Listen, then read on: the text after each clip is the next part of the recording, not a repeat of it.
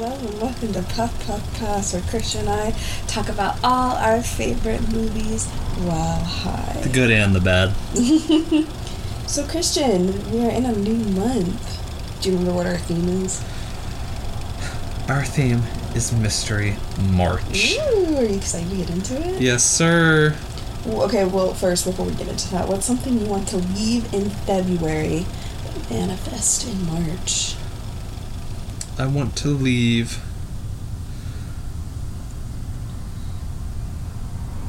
Honestly, I want to leave winter behind. Mm-hmm. I mean, I'm fine with winter. I, Mhm. winter's my favorite season, but Get ready for spring. yeah, I don't know. Well, actually, I take that back. I want to leave this place behind because everybody, we're moving.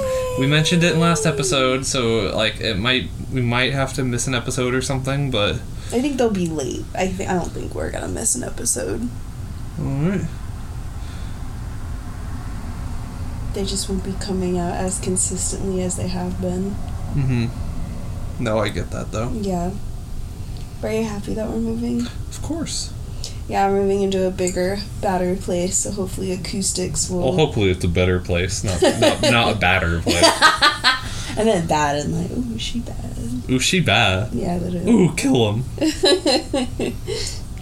so, what was the worst thing that ever happened to you this week? I would say the worst thing to ever happen to me, like.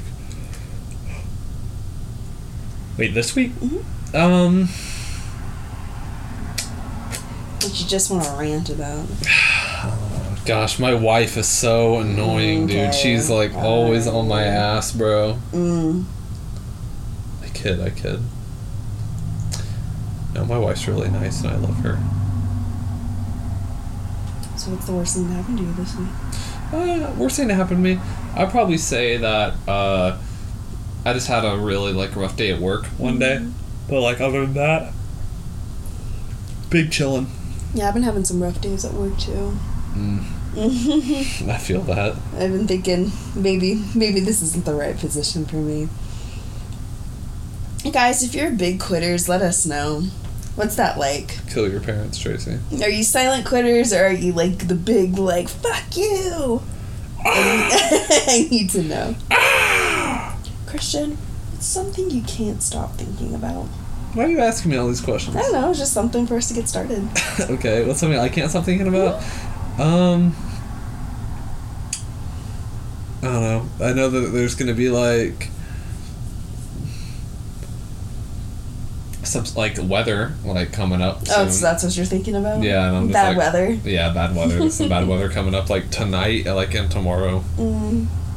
It does look pretty gross outside where we are now. It feels pretty gross out. It's about that time anyway. If you guys want more detail, you guys should go look at our uh, our Doomsday month where we talk about Twister. Literally. over it. Mm, what's something I can't stop thinking about? Honestly, I'm Uh-huh. just so tired all the time. I just want the bed. I think about it morning, noon, and night.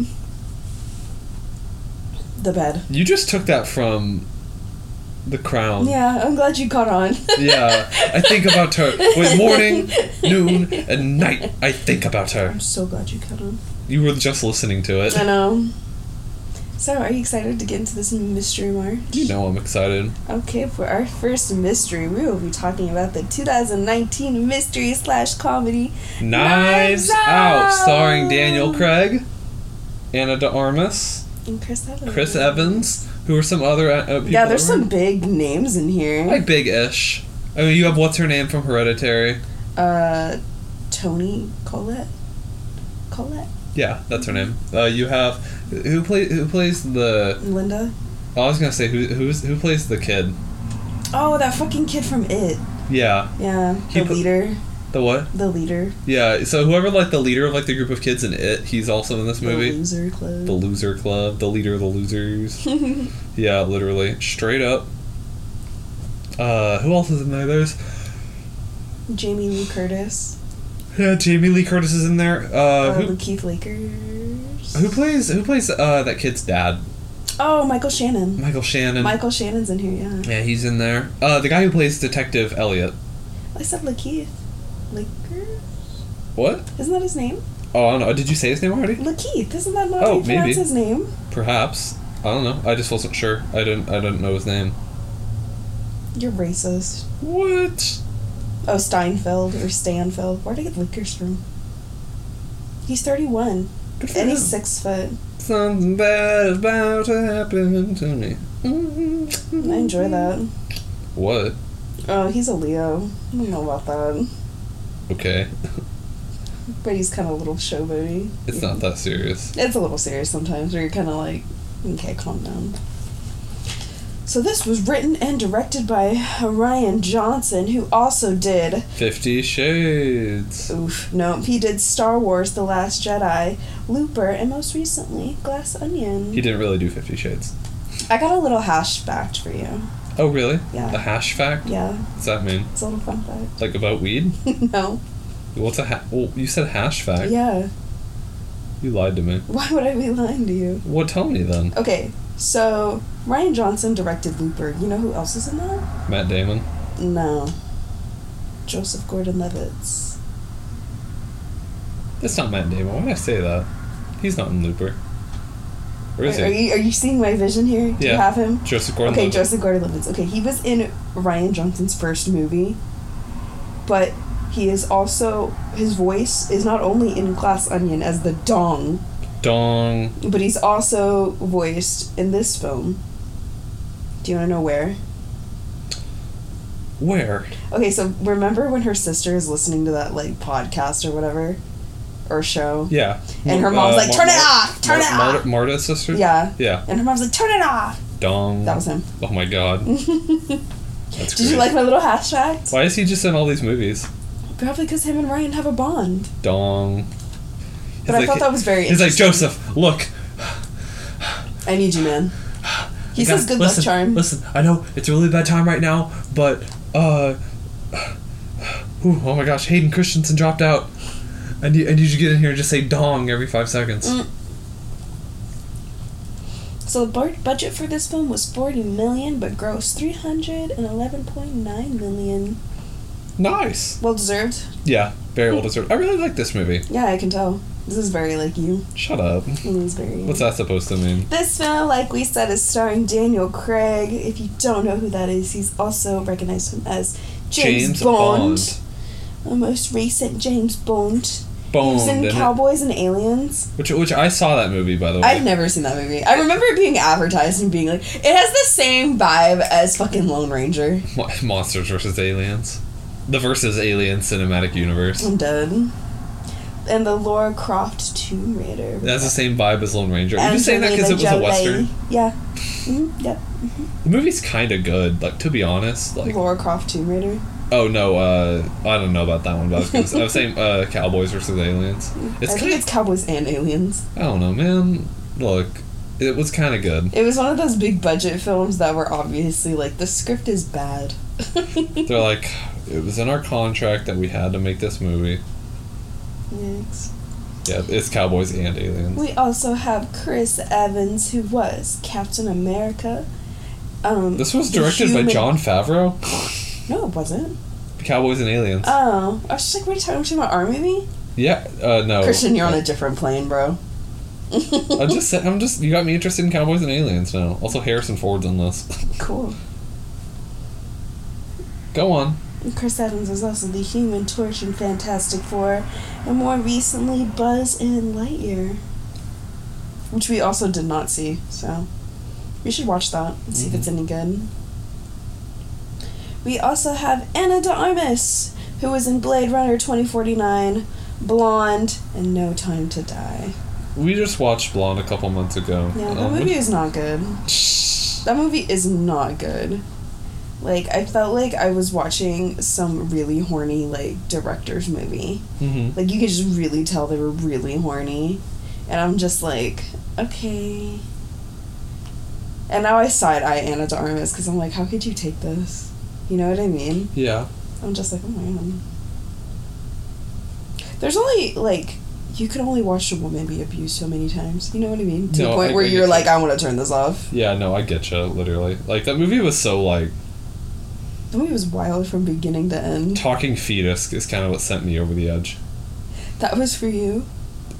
I mean, like that was what sent me over the edge. Like there were other things that got me to that point, but that was like for me, it was more like, "You're not gonna throw me away, are you? Are you, Mama?" I was just like, "Oh, okay."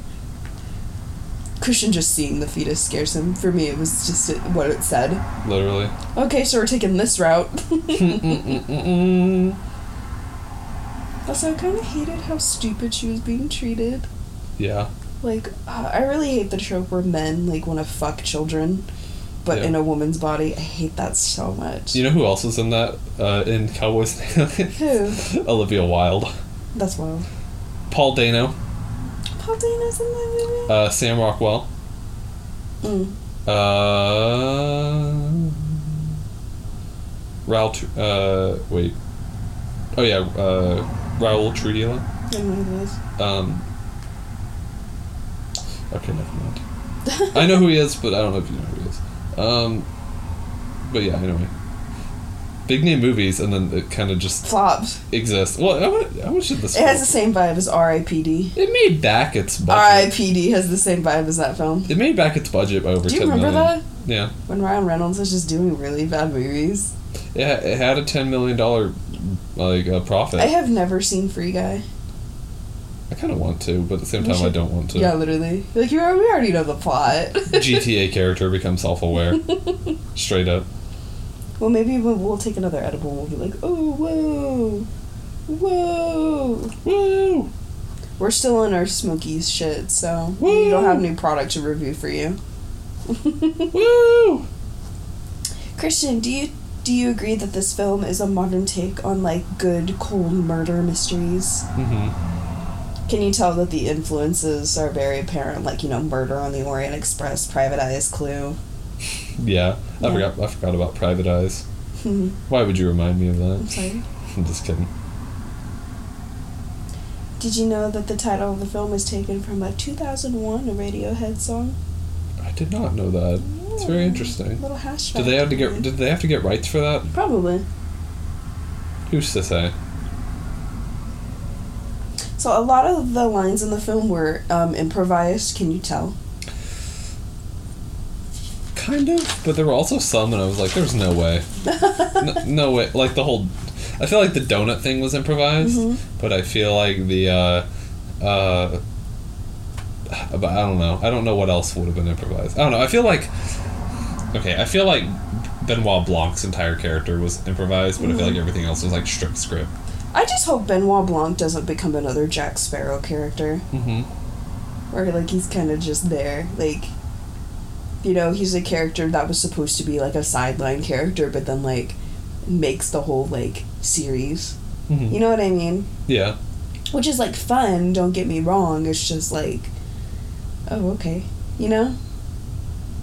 Does that make sense? No. Yeah, I get you. Okay, you're not saying anything, so. It makes sense. I was listening to you. I'm like, go on. Okay, that's all I have. for you gonna.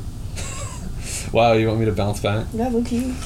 How about? How No, no, I only have one more question left and then that's it. Okay, let me read your question. I'm waiting for you to like, answer back Okay, what I said. Fine. Ask me the question. I said. Proceed. I hope Benoit Blanc doesn't become like another Jack Sparrow character. Because that would just make me sad. Mm, yeah, I don't think these movies have that potential. Like, You think so? dude, Pirates of the Caribbean was huge. So was this. Like, Pirates of the Caribbean was like Marvel before Marvel. That's funny. Also Disney property. I heard that Marvel movies are like making its way out. What do you think? eh, kind of. Especially with like everyone saying Ant Man. We still haven't seen it yet, but we're work, we're trying. Okay, it's been canceled twice. Not the movie, but like us trying to go see it.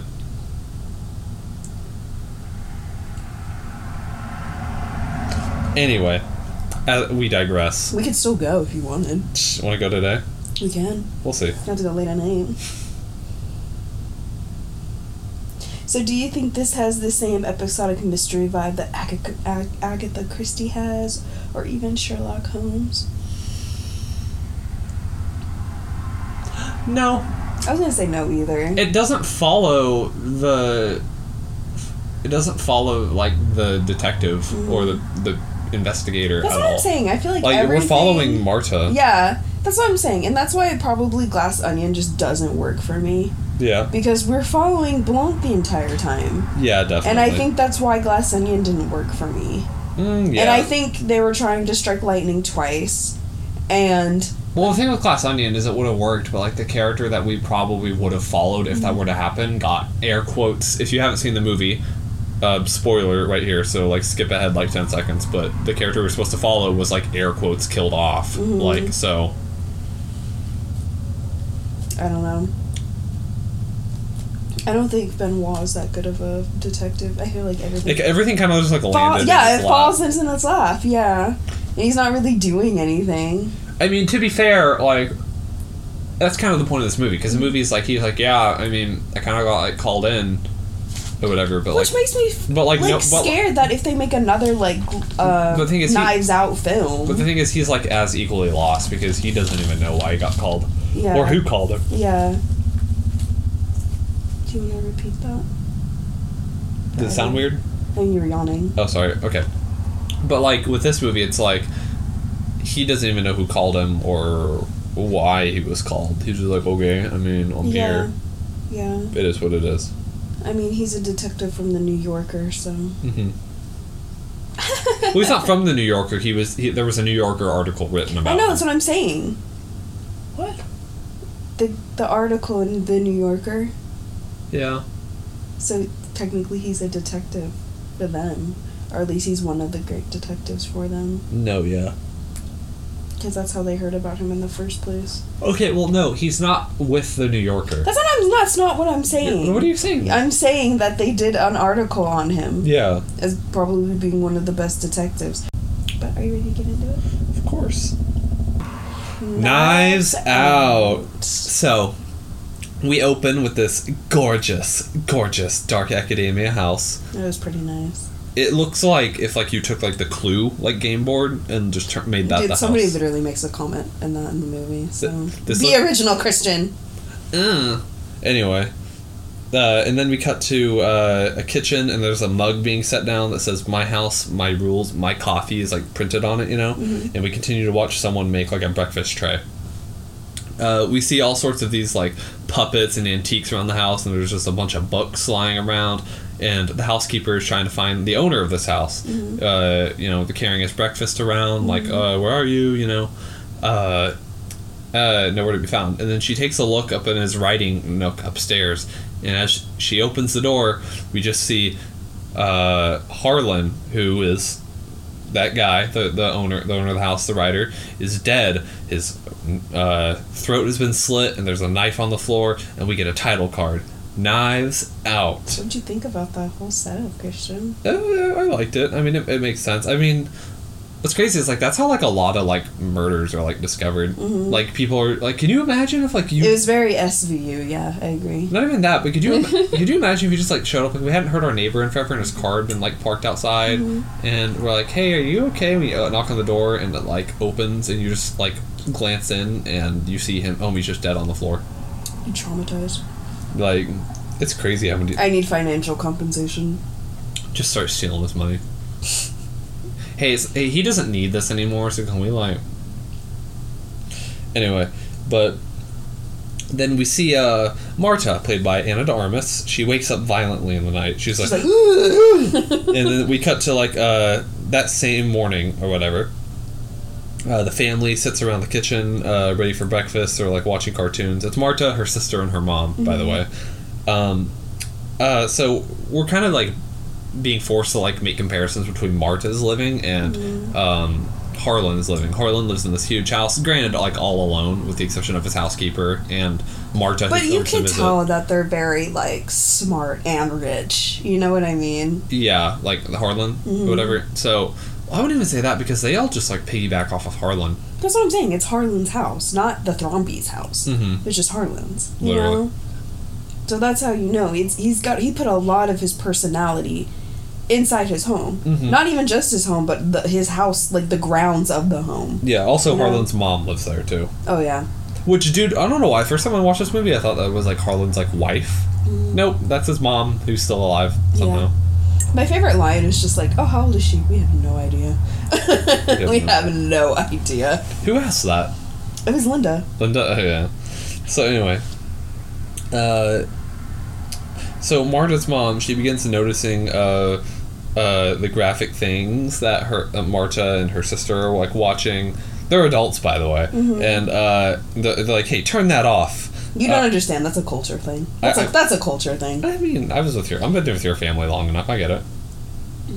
Your family, But weird. being like, oh, they're grown women, by the way, it's just like you don't you don't understand. I mean, I get it, but it like the parent-child relationship never really goes away, you know. Mm. But like, okay.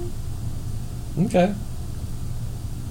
I'm sorry. Are you in Marta's family? Should I know No, I'm just saying. All right then. That whole little like they're grown women, by the way. Well, I don't. I, well, they don't. If our audience have never seen the film, they think they think like Marta and her sister are like 14 and 12. Like they're would think. they're in their 20s. Yeah. It's a culture thing. It's a culture thing.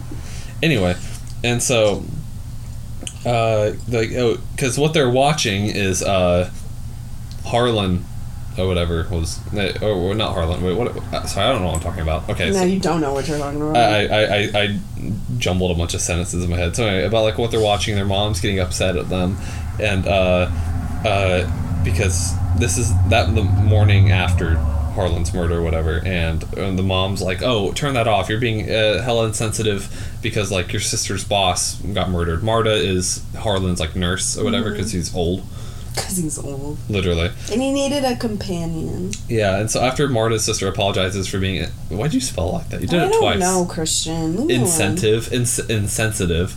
Marta gets a call from Walter, uh, who is Mr. Thrombey's uh, eldest son. Or actually, wait, Walter is I thought it was the, the baby. Because Linda's the oldest. well, still eldest son. Wait, what is Walter? I guess. Well, they had Which another son. Well, Walt is Michael Shannon's character, and there was another he- son he's named the Neil. kid then. There was another son named Neil, which is Meg's dad, but he died. Are you, were you not paying attention? I just forgot. I was like, I'm trying to remember which one. I know there's a lot of exposition, and it's just it's Well, treated try- as throwaway lines, so you really gotta pay attention. Well, I'm just trying to figure out who was older. I'm like, was it? Linda is, is the eldest. well, I know Linda's the eldest. I'm talking about. but Like, I think it goes boys. Linda, Neil, then Walter. What about the other one? Oh wait, no, never mind. That's I'm I'm imagining something. I, I forgot that that was Linda's husband and not like Harlan's son. Yeah. So that yeah, Unless you're talking about Joni, no. because that's Neil's wife. Yeah, and Neil's Neil's dead, Mm-hmm. right? So, but anyway, uh, Marta gets a call from Walter, and he asks like, "Oh, can you come to the house early today?" Mm-hmm. And so the next scene, we see Marta driving up to the house, and the off- uh, there's police officers there, and they uh, uh, they call Marta like the help or whatever, Mm-hmm. you know, and then we see. Why? Because it's funny. Okay, you explain. You re- you reread this and then you explain it because I'm not. I don't know your inside jokes, so why do you just let me read the script? So, the next scene, we see Marta drive up to the house. and the officers there call Marta the help. We then see Hannah Baker in the flesh, live and in stereo. Do you really not get that? No. She says that in her uh, 13 Reasons Why when they're listening to the tape. That's the first thing she says. I didn't watch 13 Reasons Why. it's not for you. Oh. Do we have a hole in our ceiling? Where? Do you see that? Like one right there, right up there, and then another one right over there. No, we do not have a hole in our ceiling. Okay. It looks like a penis. What? Do you not see it? This, the balls and then the dick, like right there. It kind of looks like this. It looks just like this. I don't want to talk to you anymore. So Hannah is like super caring about Marta and her feelings, and they seem really close. But there's like this weird like vibe between them. Did you notice that? it's not the vibes. Stop. But like it's like an obvious like imbalance of power. You Yeah. know, that is between them. Yeah, because Marta's just there, and this is. A, Well, it means like they're friendly towards each other. You know what I mean? Like they obviously care for one another, but it's like awkward in a sense because Marta is older but holds no power over Meg, like whatsoever. Mhm. Meg holds all the power, so there's this weird imbalance that I was feeling between them. Did you feel that too when they were interacting, especially the first time? yeah. Do you think the it's film? kind of just like.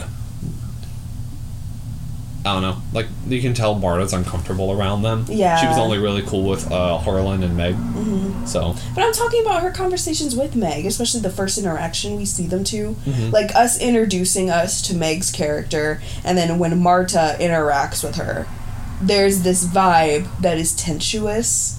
And it's like, it, and, and I think it's the power imbalance between them. uh huh. Because Marta's older, but she has no power over Meg. Because No. Meg has all the power because she has the money. Yeah, I get you. Does that make sense? Mhm. Do you feel that between them? Or is that just me? No, I get the power imbalance thing, Mhm. but it's also like they don't really care about Marta. Marta just doesn't feel comfortable around them because of that. So Oh, okay. Because I was just wondering if the film like did that intentionally. That's like it's very good.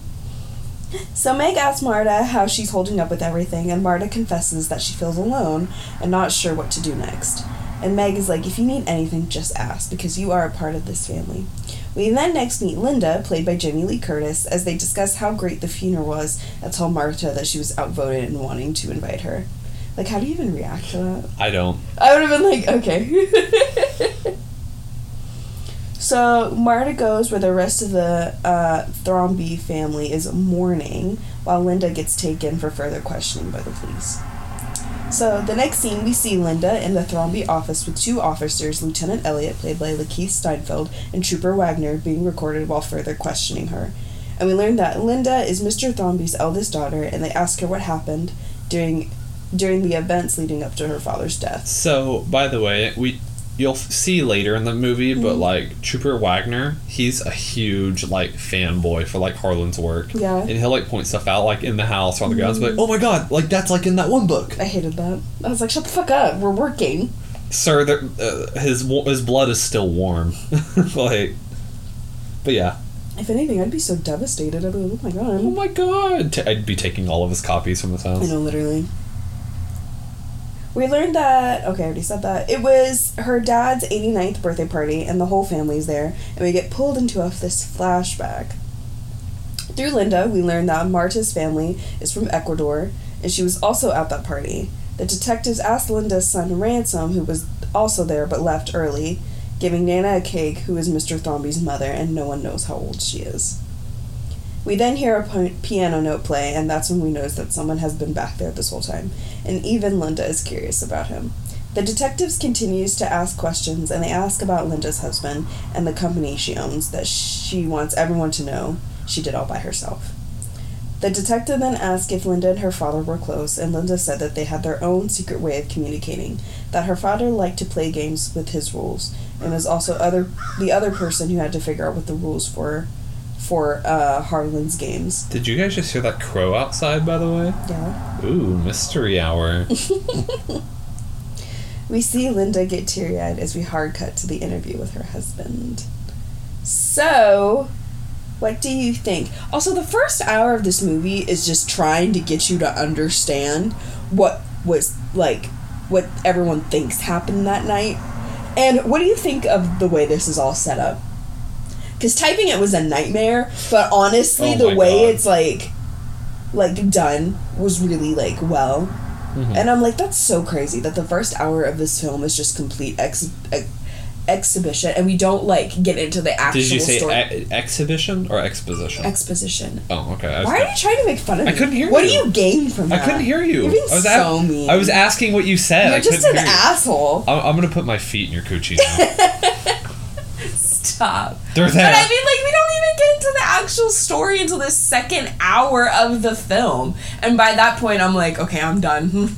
you know what I mean? yeah, like we don't pick up like I'm like, I to this point until Li- later. literally. Like the rest of this is like this entire like first part is just people talking about like, oh, where what were you doing on the Mm-hmm. Yeah, night of the literally. Like, It was trying to get us as the audience to understand, and I really like how it's like cut cut up like this, like edited wise, to keep us interested, while also having a complete consensus story of what happened the night Harlan died. Yeah, But yeah, what do you think? yeah. I mean, I like it though. We get to see like different angles of the same scene, and, I mean for a mystery, you know, Mm-hmm. it, it works. Yeah. But like, if this was like, I don't know, any other kind of movie, I don't think so. I kind of felt like Glass Onion was kind of missing this too. hmm What do you think? Glass Onion was just missing a lot. It also didn't have like a huge cast of characters. It had like six people. Quarantine. St- still, I had a Catherine on. That's all it needed. dong. We then meet Richard as he recounts what happened to that night. Richard talks about everyone in the family and how it seems to the detective that everyone in the family is an overachiever. We then get to Walt Thrombey's interview, played by Michael Shannon, and he and his youngest son, and he is the youngest son, and he runs the family's publishing company. We then learn that Trooper Wagner is a big fan of Mr. Thrombey's work, of his mystery novels. We then see the unnamed man in the back play a note on the piano again, which gets the attention of Walt, but the detectives just keep detectiving. So the Me when. I detectivate. Oh my god. So the detectives ask what time everyone arrives, and we are again thrown back into a flashback. We learn that Walt's son Jacob is 16, and the rest of the Thrombey family call him a Nazi or a troll, depending on which family member you ask. Mm-hmm. The detectives then ask Walt if it was a good night for them, and through Walt's account, he tells us it was nice to have that last chance with his father, like he was passing the torch to him. Back in the office, we see Joni, played by Toni Collette, being interviewed, and she is the daughter in law to their now deceased Thrombey son named Neil, and they have a daughter together named Meg. The, the detective then asks about what happened that night, she tells him in a flashback that she loves the family and how they understand her free spirit, just like her skincare company that she has to plug in real quick. She's like, let me plug. Shameless self plug. So, by the way, while this is all going on, and there's no way I could completely type this, but if you're watching this, like watching the film and listening to what the people are saying, what we see at the account of that night and what is being told are two completely different things. Mhm. Like, like Joni says, like the family likes her free spirited, but they all fucking hate her. Like they can't stand Joni. Mm-hmm. So we then cut to Meg being interviewed, and she tells us that her grandfather pays for her college tuition and that her grandfather is a selfless man. The detectives then ask why she left the party early, and we get a flashback while Meg tells us that she left to go see her friends. As we overhear Linda, Linda make fun of Meg's study and how she has no respect for her grandfather, who pays her college, we see that Joni heard that. We cut back to present day as Joni tells the detective why Linda was upset, but she knows that Mr. Thrombey and her have an understanding. We then see another note on the piano being played as the detectives ask another question, but Joni stops to ask who that man playing the piano every time she says something. The detectives tell everyone that ask why they are all here is because they're trying to understand the events and rule out any possibility, which is code for ruling out family members.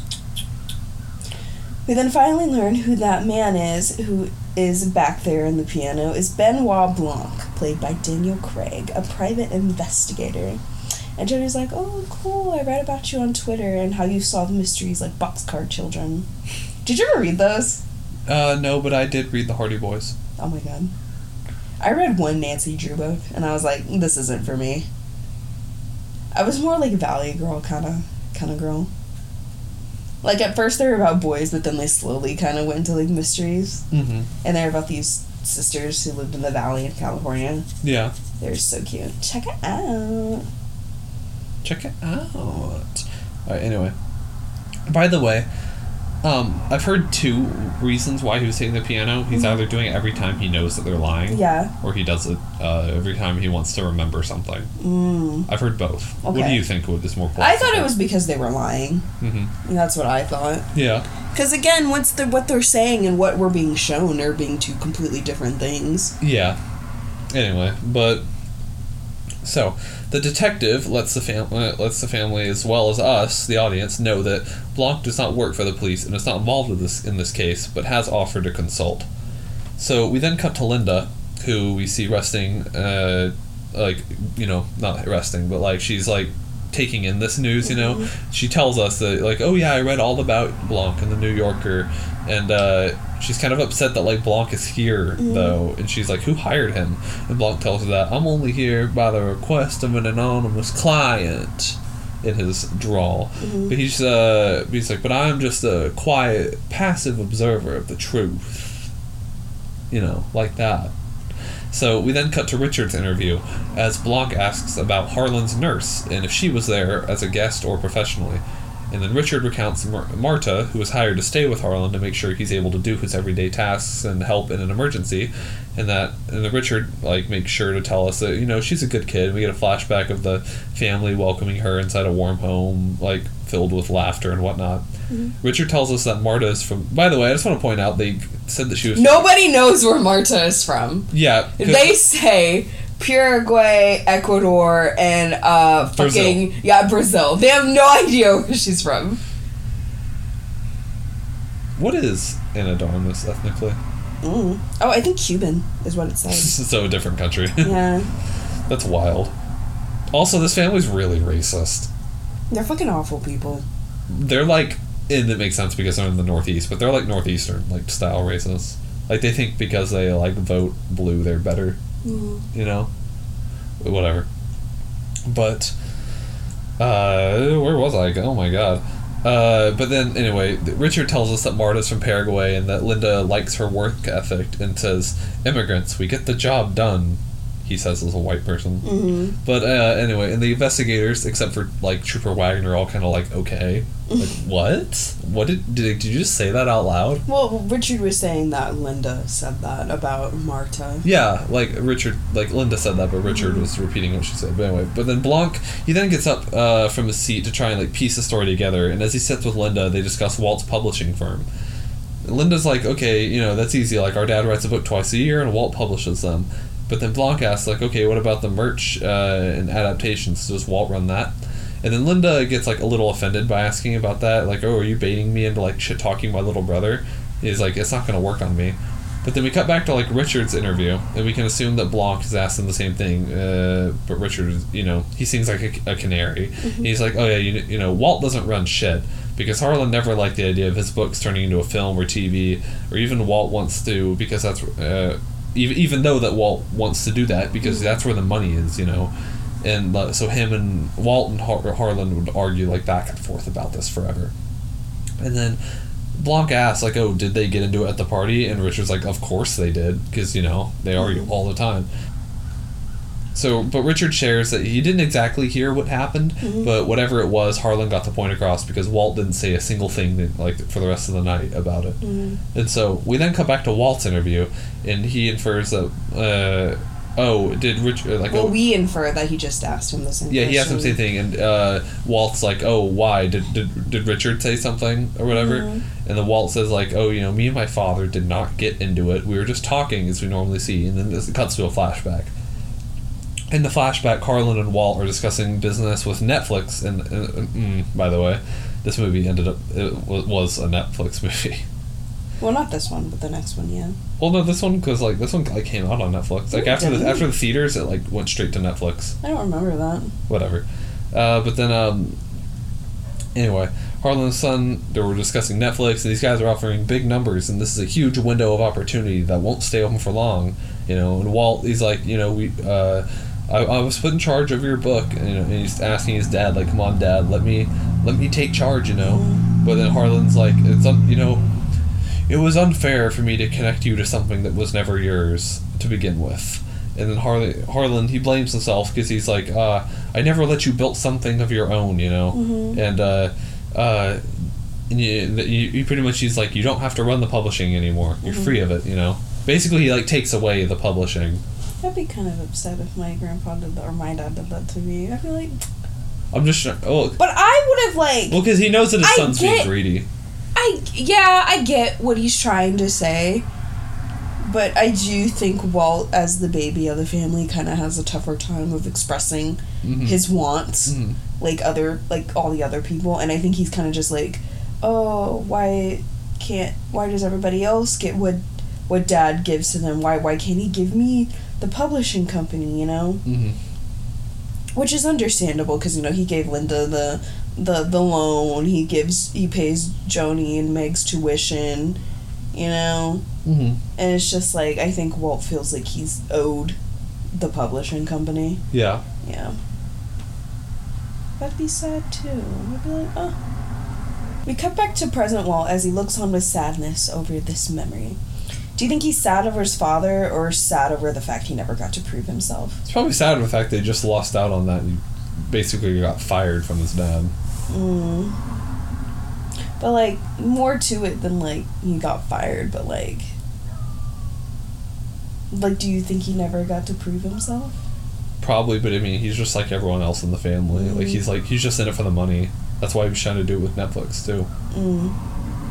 Like if he wanted to write a book, he probably would have. You know. Yeah. I'm surprised Ransom. It's not like he has to really work. You know. He's rich. I think Ransom's character is kind of lazy. Ransom. Yeah. It's a lazy character. Oh, you mean that? I thought you meant like mm-hmm. him as a character. And I think lazy. them exceeding my expectations could did work. I was like, oh, okay, whatever. But like, I wanted them to be like to make a twist and turn about that. You know what I mean? Yeah. I was annoyed.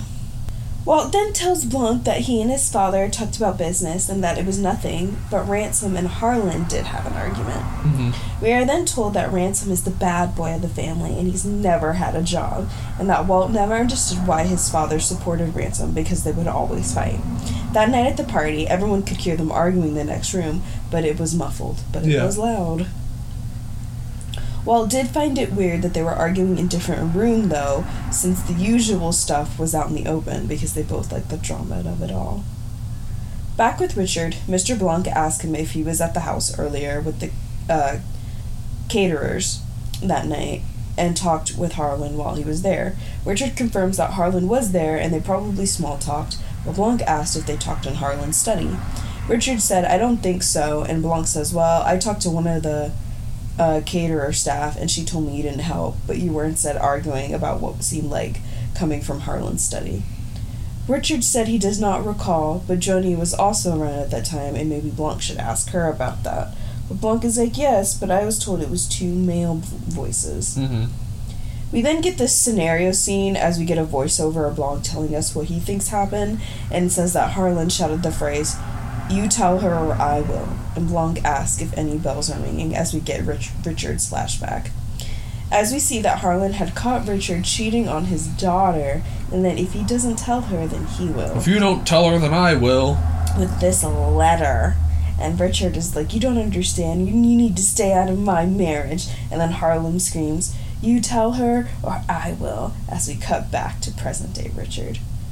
Richard then tells Blanc that yes, he does remember now, and that it was about how Harlan wanted to put his mom in a nursing home, and how Linda did not like that, and that Richard wanted to wait until they got back home to avoid a fight or making a scene, but Harlan wanted Linda to know now. And he finished his story by apologizing for forgetting to mention it. You know, like a liar. Hence, the piano ding. We then cut back to Joni's interview as Blanc asks her to confirm about what Richard said about her being there at the house earlier. Joni says she was there early to see Harlan because there was a mix up with Meg's tuition money, and Blanc asks her to further explain as we get a flashback of Joni and Harlan's discussion. Yeah. We see that Joni tells Harlan that Meg's school never got the check, and she's not sure why their accountant didn't mail it. And Harlan is is like that's because he caught something and explains that his accountant's office has been wiring money directly to the school as per Joni's request. But what his account can't understand is why Joni's accountant has been wiring tuition money directly to Joni herself. Harlan explains that he has caught her red handed, stealing from him a hundred thousand dollars a year for four years straight.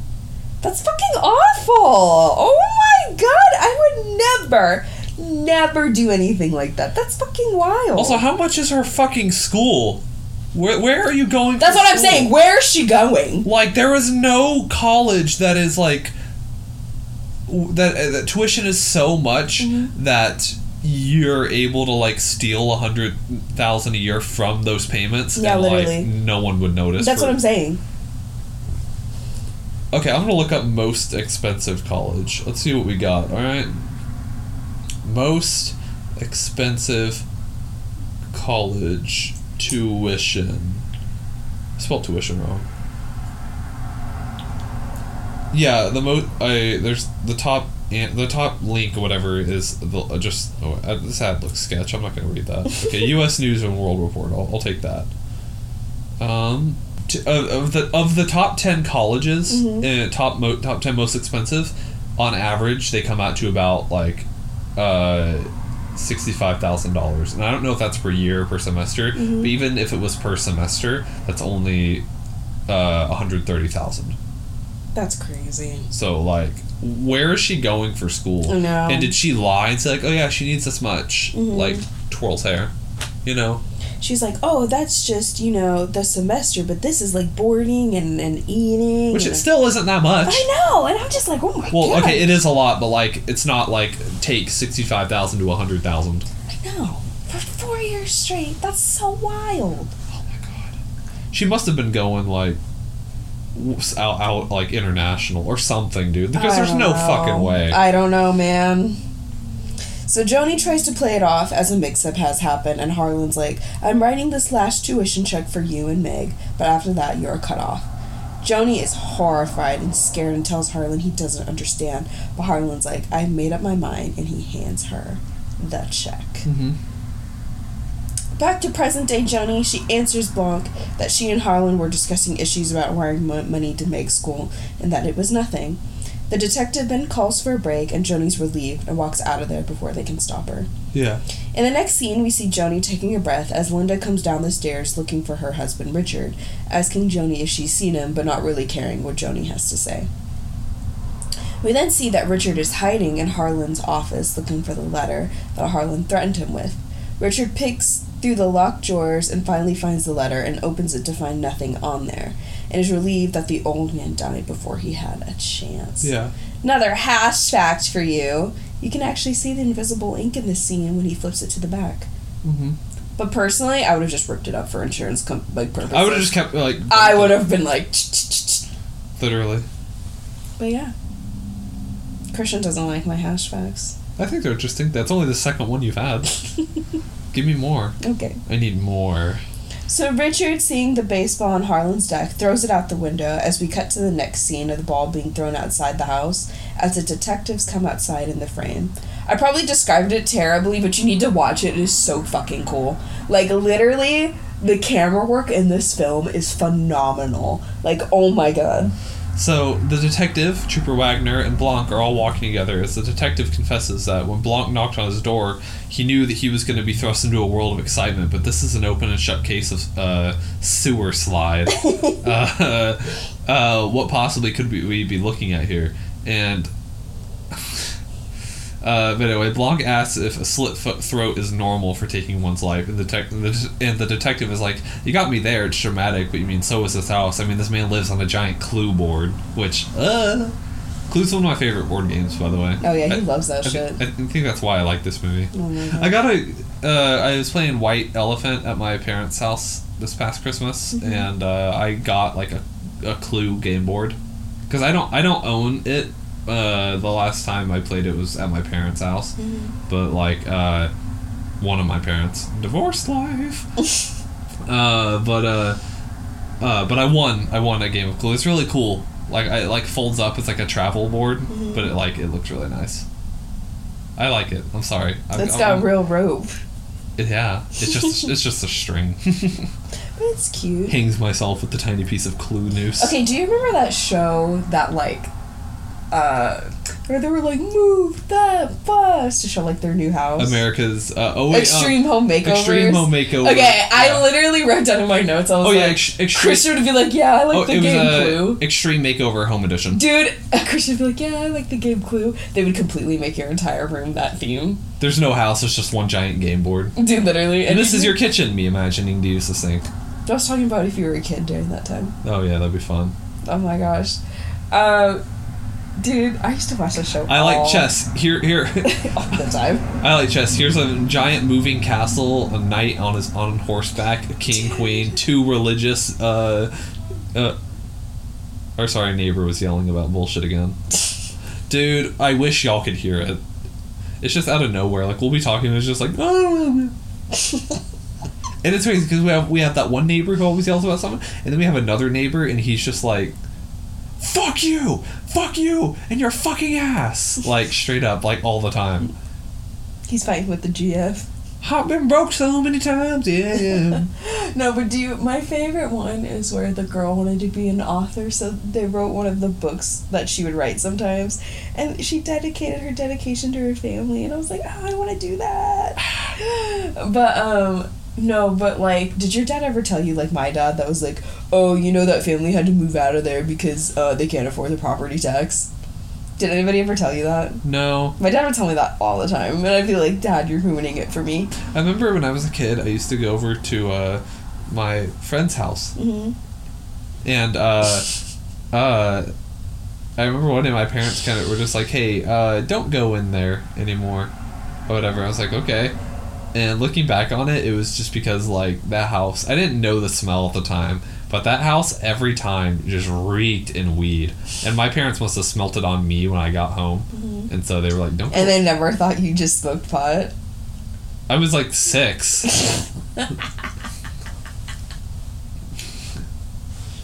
okay. On I thought one. maybe when you were older. No, I was like six. My parents were still married. oh yeah. Oh, your parents' parents. Yeah. Yikes. Yikes. Oof. Oofta. Did you think they'll ever find this podcast?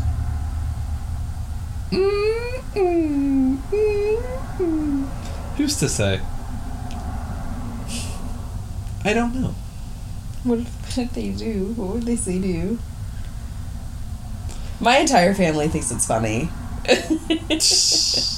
My family loves it. What would your family say? Um.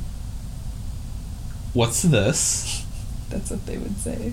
Why didn't you tell us about this? Or why are you doing that? I feel like once we make money off of this, it's gonna be like, why are you doing this again? Mhm. What do you do again? You quit your job for what? For what? If we can make money off of this, I'm so quitting my job. It depends. Like we, we get a five dollar check in the mail and Sarah's like, Woo! Quitting my job. quitting immediately. We then cut to Marta shaking like a leaf as she stares at a portrait of the late Harlan Thrombey. Marta then overhears the detectives and Blanc talking, so she kneels to hear only to get caught by Blanc. Blanc then starts asking Marta questions, and she explains she was hired directly by Harlan and not by an agency. So Blanc then asks for her salary, and she tells him that she started at 15 an hour, but since then has been getting been getting paid more for being there for Harlan. Both Trooper Wagner and the detective think Blanc think Blanc is wasting his time with Marta, but Blanc does not fully think so. So Blanc tells Marta that he's looking for possible motives from the family and was wondering if Harlan ever talked about his family secrets to her, and how Marta can't lie because if she does, she throws up. Which threw me for a loop the first time I watched this, not gonna lie. I was like, what? What? Also, it kind of low key annoys me Yeah, that she does that. I get that. Like, she's so good and so pure. Like, we fucking get it. we get it. Okay. Okay. She's great. We love Marta. Good for her. so Blanc then asks her if Richard is cheating on his wife, and we are then thrown into a flashback with Martin and Harlan. Marta and Harlan are chilling on the back balcony as Marta, Marta reads a book while Harlan looks at his computer. Sensing that Harlan is upset and grumbling, she asks what he's saying, but he just shows her a picture of Richard with another woman. Back in the present, Marta tells Blanc that Richard is not having an affair, but then her stomach starts rumbling and tumbling and she throws up. And after some water, Marta listens to what the detectives and Blanc have so far to piece the story together, as, Mar- as Marta tries not to gag. By the way, it's revealed later, but I'll say it now just so it makes sense. But Mhm. whenever Marta lies, Mhm. she throws up. I've already said that, yes. anyway, but like Was that's that the that's such a random like I literally just said that. Are you not listening to Oh. me? I'm making fun of you. okay. No, I hate it. Because it's like, oh, get it? Marta's so good. She can't lie. Yeah, She's so pure. She's such a good person. You were like, we She's- know. Yeah, literally. We know. We get it. Alright? Mm-hmm. God. So Marta tries to walk away, but is stopped by Blanc and asked if Harlan was planning on cutting off Joni's allowance. Yeah. We then are put back into another flashback as we see Harlan finding out about the wiring mix up. We see Marta is with him too as he shows her the evidence. Back in the present, detectives ask Marta not to answer because she looks like she's about to puke again. Detective thinks getting cut off allowance is not the is a motive is weak. I mean, their whole lives are about to change, and I think that's motive enough. Mm-hmm. You know, the unknown of it. Blanc says yeah, but he now knows that Joni, Richard, and Walt all lied to him, and they, detective, is skeptical, but Blanc is like, I must know what Harlan and Walt fought about. Marta's still standing there, is like, maybe I should go, and they let her, but tell her to stay nearby. Detective and Blanc talk about the elephant in the room of why Blanc is there in the first place, and he tells the men that he's here because someone dodged a question. The detective asks who, and Blanc is like, Me, duh. It was Linda who asked, Who hired me? And everyone is like, Well, who hired you? And Blanc is like, I don't know. Someone gave me an envelope with cash in it and told me to come here. Blanc thinks that someone suspects foul play, and that's why he was hired, but he can't figure out who or why, but it does fascinate him though. Blanc then asks the detectives to read everyone's whereabouts during the time of death, and we learn that the part the party ended around 11:30. Marta takes Harlan upstairs to give him his meds.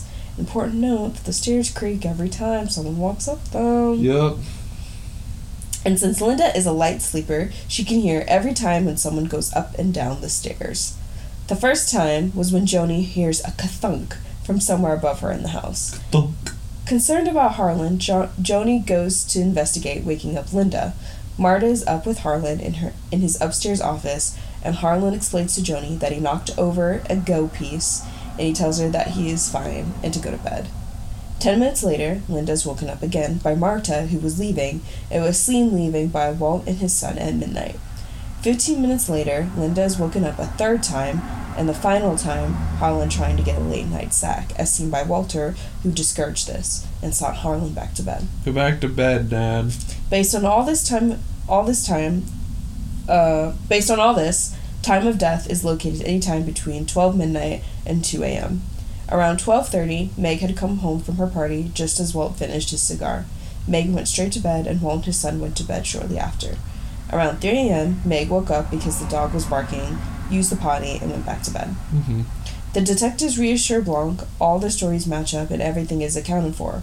Blanc asks if there was another entrance to Harlan's office, but nope, there isn't. Trooper Wagner brings up uh, us slow folk up to speed by telling us Ransom couldn't have done it because he wasn't there, and neither was Marta, because Harlan was still alive when she left. The detective stops Trooper Wagner, telling him the case is closed because all leads point to a sewer slide, because the way Harlan slit his own throat can only be done by himself, and that, and that it's impossible to recreate. The detective asks Blanc why they keep going over this. Blanc says evidence can tell a clear story through a forked tongue, and we see from those interviews everyone can lie except for one. We then cut to Marta being interviewed, and we see Blanc ask Marta for her accounts of the night and ask if she took Mr. Thrombey upstairs and then left to go home, and everyone wants her to fill in a gap of what happened between that time she was with Harlan. As Blanc flips a coin, the ringing of the coin takes Marta back to that night. We see Harlan upstairs uh, office as Marta brings Harlan inside. Marta notices that Harlan is at uh, ten. Wait, it, like oh my god. Marta notices that it's uh, like past ten. It's a little. It's getting late in the night, so she grabs her medical bag. Harlan tries to play a game of Go with her, but uh, Marta's like, "Oh no, it's late. It's late. You know, I need to go home." And so Harlan is like, uh, "Oh come on, it's my birthday." And Marta, she gets frustrated, like curses at him, whatever. And he's like, And the first time I watched it, I said, "Oh my god, even she's mean," you know. But no, but no, that's just their dynamic. That's their dynamic, and, and she's like, "If I can get you to calm down, wait, how? Wait." He's like, "Wait." He tells her that if uh, she's gonna get him to like calm down, you have to earn it, you know. And so she gives in to him. They shit talk each other as Marta like starts beating Harlan at go, and Harlan's like, "What?" Uh, oh, whoa, you know, he's like he's being dramatic about growing old and like never dying, and uh, at rate he'll be lucky to get killed by an earthquake. And as he like does that, he starts shaking the go board and it like flips off the table, knocking all the pieces down. And so uh, he, he throws the board to the floor, and then Marta's medical bag falls down as well. And Harlan thinks it's funny, but Marta tells him that uh, you're going to bed, as, and as she gets him ready to like take a shot of, morphine. Well, it's his medicine first, and Yeah. then more. Yeah, he's like, she's like, let's do some drugs. Yeah, literally. Yeah, she's sorry. She gives him his medicine first, and then she pulls out the vial of morphine. And so, Marta asks him like, "How how was the night went?" Even though uh, I know she knew that he wouldn't enjoy it. Harlan tells her it went fine, and I cut off four of the lines as he said, as as you know, because Harlan confessed to Marta. Since they're really close, he's like, you know, I cut off my son from the publishing thing. I cut off ransom entirely. You know, all that. Which makes which makes me wonder now more about the end. I'm, I'm gonna hope I remember that. Okay. Uh, Do you want to write it down in your notes? yeah, I'll write it down in a second. I'll, I'll keep reading that. Okay. But um, Harlan confesses to Marta that it wasn't easy doing that to his family, and he bl- he's like, I blame the fortune that I have, you know. And Harlan tells her that I should have encouraged Walt more to write his own stories instead of looking over his. I should have been more of a father to Joni, and um, been more like a father to Joni, more than just a provider. You know, kinder to Linda and uh, and Ransom. You know, just in general. You know, because him and Ransom, uh, they had a falling out this night, the night of the party, but they'd been like having a falling out for like I assume what we take to be a long time. I think it's just because uh, he says this after this, but he says he's like ransom was him when he was that age. Yeah, So he's he, like, I get that. Yeah. So and I and I, I feel like they're like a perfect mirror of each other. I think that's that's why that's I hate what happens with ransom. I'm just like, seriously. Yeah. Yeah, and I really wish they would have done more with that. And I think they just did that because it's Chris Evans. Yeah. You know what I mean? But then anyway, so Harlan, uh, he se- like like Sarah just said, Harlan sees himself in Ransom, and then Harlan like looks at his favorite knife that that he has because you know, he's he's an old uh, eccentric man. Uh, he describes Ran- Ransom as uh, confident and stupid, playing life like a game without consequences, blur- blurring the lines of not being able to tell the difference between a real knife and a stage prop. That becomes important later. Yeah, note it. Note that. Harlan says this all while getting a, that knife out and stabbing the table, you know, like like the dramatic old man he is. Can you take over? I'm gonna write that down in my notes. Harlan tells Marta that he does not fear death and would like to fix a lot of his mess before he goes, though. He turns to Marta, who has finished putting the medicine in Harlan's body, and tells him, I guess we shall see. Marta says, Well, you had a long day. Would you like to do some drugs? Mm-hmm. And my answer to that question will always be yes. Of course. Also, do you remember Red Ribbon Week? Oh my god. I hate you. I hate you brought that back. Remember, okay, so who, who Al doesn't know, Red Ribbon Week is a week in your elementary school where you promise and they make you sign things that are like, I will never have drugs or alcohol. Kind of like pink ribbon is like breast cancer, Mhm. and other there are other ribbons or whatever. But like each day you could like dress up like crazy hair day. but yeah, like red, red, mismatched red, red ribbon is just anti-drug week. Though. Yeah, yeah. Didn't work. No, it did not. Dude, I would sign. Oh, I promise not to like take drugs or whatever. But there were some kids in my class that were like, I'm not signing this. And I'd be like, we're in the fourth grade. It's it's not that serious. I know, I'm like, we're, we're literally in the fourth grade, bro. like, calm down. Dude, shit like that cracks me up now because I'm just like, that shit was so serious back then. Mm-hmm. But like right now, that's just hilarious. If I was a teacher, I'd be like dying all the time. Like, oh my god. Kids were wild. We were wild Mm-hmm. like we were like what nine? Literally. Oh my god. So Marta then, trying to get the drugs, realizes that there's been a mistake. She has already given him the morphine and a shit ton of it. She had mistaken the first vial for the medicine, but was actually morphine. Harlan starts calmly asking questions as Marta explains while frantically looking through her medical bag that she needs to get this emergency shot so Harlan won't die in 10 minutes.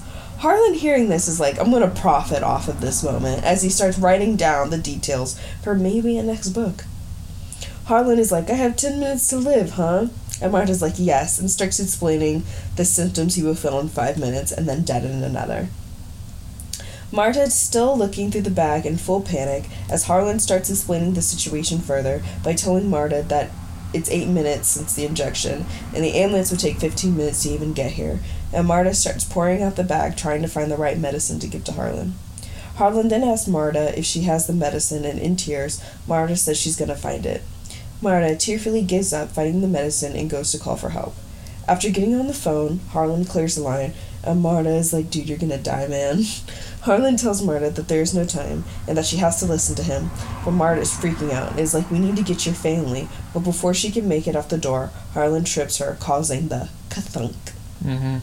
Marta is shocked and appalled that Harlan would trip her, and she's like trying to reason with what she thinks is a crazy old man. Harlan covers her mouth to stop Marta from freaking out further and tells her that she needs to listen. Harlan tells Marta that they have six minutes left and that he is as good as dead now, but they need to think so that Marta can get out of this situation, and Marta needs to think of her mother now. As they talk further, there's a knock at the door. Harlan tells Marta to get behind him, and she turns around so whoever's at the door can't see her face. We see that it's Joni checking up on Harlan while Marta is pissing and shitting herself about the fucking situation she's in. What would you do if this were happening to you? I'd be like, what happened? What the fuck happened? Dude, I'd be losing my goddamn mind. Oh, I know. I'd be losing my goddamn mind. Oh my goodness. So after Harlan sends Joni to bed, he sits Marta down and tells her to pay attention, and that if anyone finds out what happened, they will take her undocumented mother, separating her family, while his financially ruins hers. Harlan tells Marta that they are not going to let that happen, but Marta has to do exactly what Harlan tells her to do. Marta tearfully asks what does Harlan want her to do, and explain that he needs her to go noisily downstairs and say goodbye loudly. Call attention to the time. Drive out to the gate, then avoid security cameras and pull off the road before the carved elephant. Love in this scene that Marta forgets a detail and that she wasn't sure which way to go. Because, like, you're watching her do the things he's explaining her to do, mm-hmm. but she can't remember what he said. So she's like, oh, is it before the elephant or after? Before, after. Yeah. So she makes a little, she thinks she makes a little mistake. And, like, honestly, I just love it. I love that little detail. hmm What do you think? I actually like that a lot because it made me wonder. I was like, did he say before or after? It's more like I. Now you're making me second guess myself. it's more like I wouldn't remember any of this. And it's funny that the characters are making a mistake that I would. Yeah. So Harlan wants Marta to park the car, come back to the house on foot, and take the side yard pass through the little gate. And since the dogs know her, they shouldn't bark. Marta must make it to the third floor without being seen, and the only way is for her to climb up like the side thing. The la- the railing. Kind yeah, Of. and and come in through the trick hall window. Which begs the question: Do the dogs either not know ransom, or do they just know ransom and not like ransom? Because they bark at him all bit. the time. Probably a little bit of both. Yeah. So we see Marta climb, and she's low key struggling as we get a reminder from Harlan to not make any noise as Marta breaks a part of the side railing thing, screaming and crying. We then see Marta make it inside. We hear Harlan tell her to get his robe and cap from his bedroom and put them on. Harlan tells Marta to go downstairs and that he knows Walt is smoking, and we and we'll see her thinking that it's Harlan. Harlan explains that this rules her out completely because she was seen leaving, driving off, and that Harlan was last seen alive 20 minutes later. It's airtight. He's so good at this. Mhm. Like, dang, that, that mystery novelist shit is coming He, through. he planned this out. I know. Harlan was behind his own murder. Literally. Harlan tells Marta to leave the way she came, so climb down and don't let anyone see her, as Marta almost successfully does that but gets caught by none other than Nana, as she asked Marta if she is ransom. Back Ransom, again. Back again. Already. Marta runs away from the house as we hear Harlan tell her to drive home, and sometime in the next few days the police are going to want to question her. Would you let the police question you? No, Oh, you you would you you'd fight? I would. Oh my god. Back in Harlan's office, Marta tells him she can't talk to the police because she will puke. Harlan tells her not to lie, but tell fragments of the truth in this exact order. After that, we hear the coin ringing again, and we are back in the present with Marta just as Blanc catches the ringing coin. Marta tells Blanc that she took Harlan upstairs and they played their daily game of Go. At some point, Harlan knocked the board over and Joni came to check up on them since the noise was loud. Marta tells him that she gave Harlan pain meds as he pulled his shoulder a week ago. She left Harlan's study at midnight and said goodbye to Walt and went home. The detective then asks Marta what kind of medication did she give Harlan. She tells him that she gives him an IV drip of non narcotic stuff, and then to help Harlan sleep, she gives him three milligrams of morphine. They then ask her if the family knew about the dosage, and Marta says yes. The detective then asks Marta if she noticed anything weird or off about Harlan. Marta mouths the words no as her stomach gargles loudly, and Mr. Blanc tells her that he is satisfied with her side of the story and that she is free to go. As Marta leaves the room, she goes to the bathroom and to immediately throw up. So, what'd you think about that? I was like, she's not gonna make it. Like when I was just watching the scene, I was like, yeah, she's not gonna make it. Dude. Because, like, what was she lying about, you know? The whole, like, situation, or, like, oh, Harlan acting weird. Well, it's probably the. Did you notice anything weird about Harlan? I mean, she kind of watched him die, so Yeah. I feel like she didn't want to admit that. Mm-hmm. So scary, bro. Oh my god. We then cut to Linda looking through all the letters her dad had written to her as she starts to cry as Walt walks in, reminding her of the wake that they have. Walt, seeing that his sister's upset, asks if she is alright, and she tells them she was thinking about their father's games. Like, all of this is just a part of one big game, and she keeps waiting for the reveal when everything makes sense again. Mm-hmm. Linda starts to sob and grieve for her father, while Walt comforts her. I thought that was really sweet. Yeah. I'm not sure why it was added. It was very like different than the rest of the movie, especially how the rest of them interact with each other. But I like that it's kind of in there to express that they do love each other as a family. Each other, but not like. Yeah, you know. Well, Linda at least cared for her father. Yeah. I think she truly did care. I don't think she ever asked of anything after that, you know? Yeah. Mm-hmm. Cause what did? How were they like? Like how were they cut out of the will? They weren't, were they? I think Linda is because she has her own thing. So I think he knew that she'd be fine either way. That's true, I guess. I don't know. I'm just trying to imagine like how. He doesn't like Richard. Yeah, I think that's just it. I think Ransom doesn't deserve it. Walt needs to be Oh. needs to have independence. Uh, Ransom mentions it earlier, but um, Linda started her business on a million dollar loan. From Yeah, I know. So like Yeah. even that. But still, he knew she'd be okay because she has her successful business. Yeah. So it's not like they don't have any money. Okay, hey, let's say our kid came to us was like like let's say we were kind of rich and our kid was like, hey, I need a million dollars to like for an, an investment thing I have. Can I, we afford to lose this? oh yeah, yeah, we can afford it, but but do we want to give our kid that chance, or do we want to like use this as a learning experience to say no? I mean, if we have the money, like I would love to create generational wealth. So yeah, I'd give them the money. Okay, What they do with that fail, either fail or not, you know. But uh, don't don't ask again, you know. no, I that was get your you. one in a million shot. Yeah, I get you though. Is that how you're feeling? Mm. Yeah, I'm feeling something right now. So we then cut to the wake of Fran, the housekeeper, telling everyone that she does not think that Harlan would kill himself. We see that Fran is talking to Marta about how this all reminds her of a Hallmark mystery. As Marta tries to tune her out, she rem- she is reminded of that night of Harlan's party when him and Ransom got into it. We are then sent into a flashback as Harlan and Ransom walk away into another room. Marta looks on at the family in the gathering room as they all argue over politics. Fran, also witnessing this, tells Marta that she is disappearing and asks Marta if she wants a drink. Marta declines since technically she's on the clock, as she looks on as the uh, family continues to argue.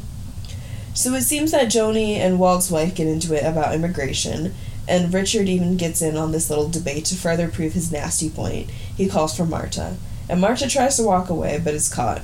Marta, now front and center of this family, is now asking um, where her family mo- to move here at this to the states the right way.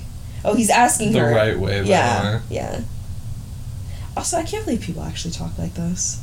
Oh my god, like that's gross. so yeah, literally. I'd be so shocked that someone would ever ask that. I'd be like, oh my god. hmm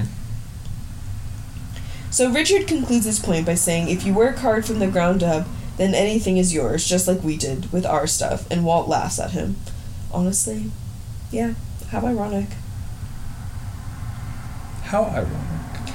Everyone tells Marta that she can walk away, but Richard keeps being insensitive because he wants to sound smart by telling everyone in the room to be an American is to do so legally, and it doesn't matter how good one's heart is. You have no you have to face the consequences. We then hear Ransom and Harlan argue so loud people turn to find them leaving the room, and Ransom leaving, pulling Marta out of the flashback and back into the present with Fran. Marta, feeling lightheaded, tumbles a bit. Meg comes to check on Marta and pulls her and Fran aside as they go into a different room to smoke pot. Just like us. They're just like us for real. You gotta take a hit. You gotta take a hit. Let's go to the beach. Beach. Let's go to the way. Marta explains that she has had a panic attack back there, and Meg tells her to calm down as she tries to light the joint. Honestly, yeah. It's more like, shut the fuck up.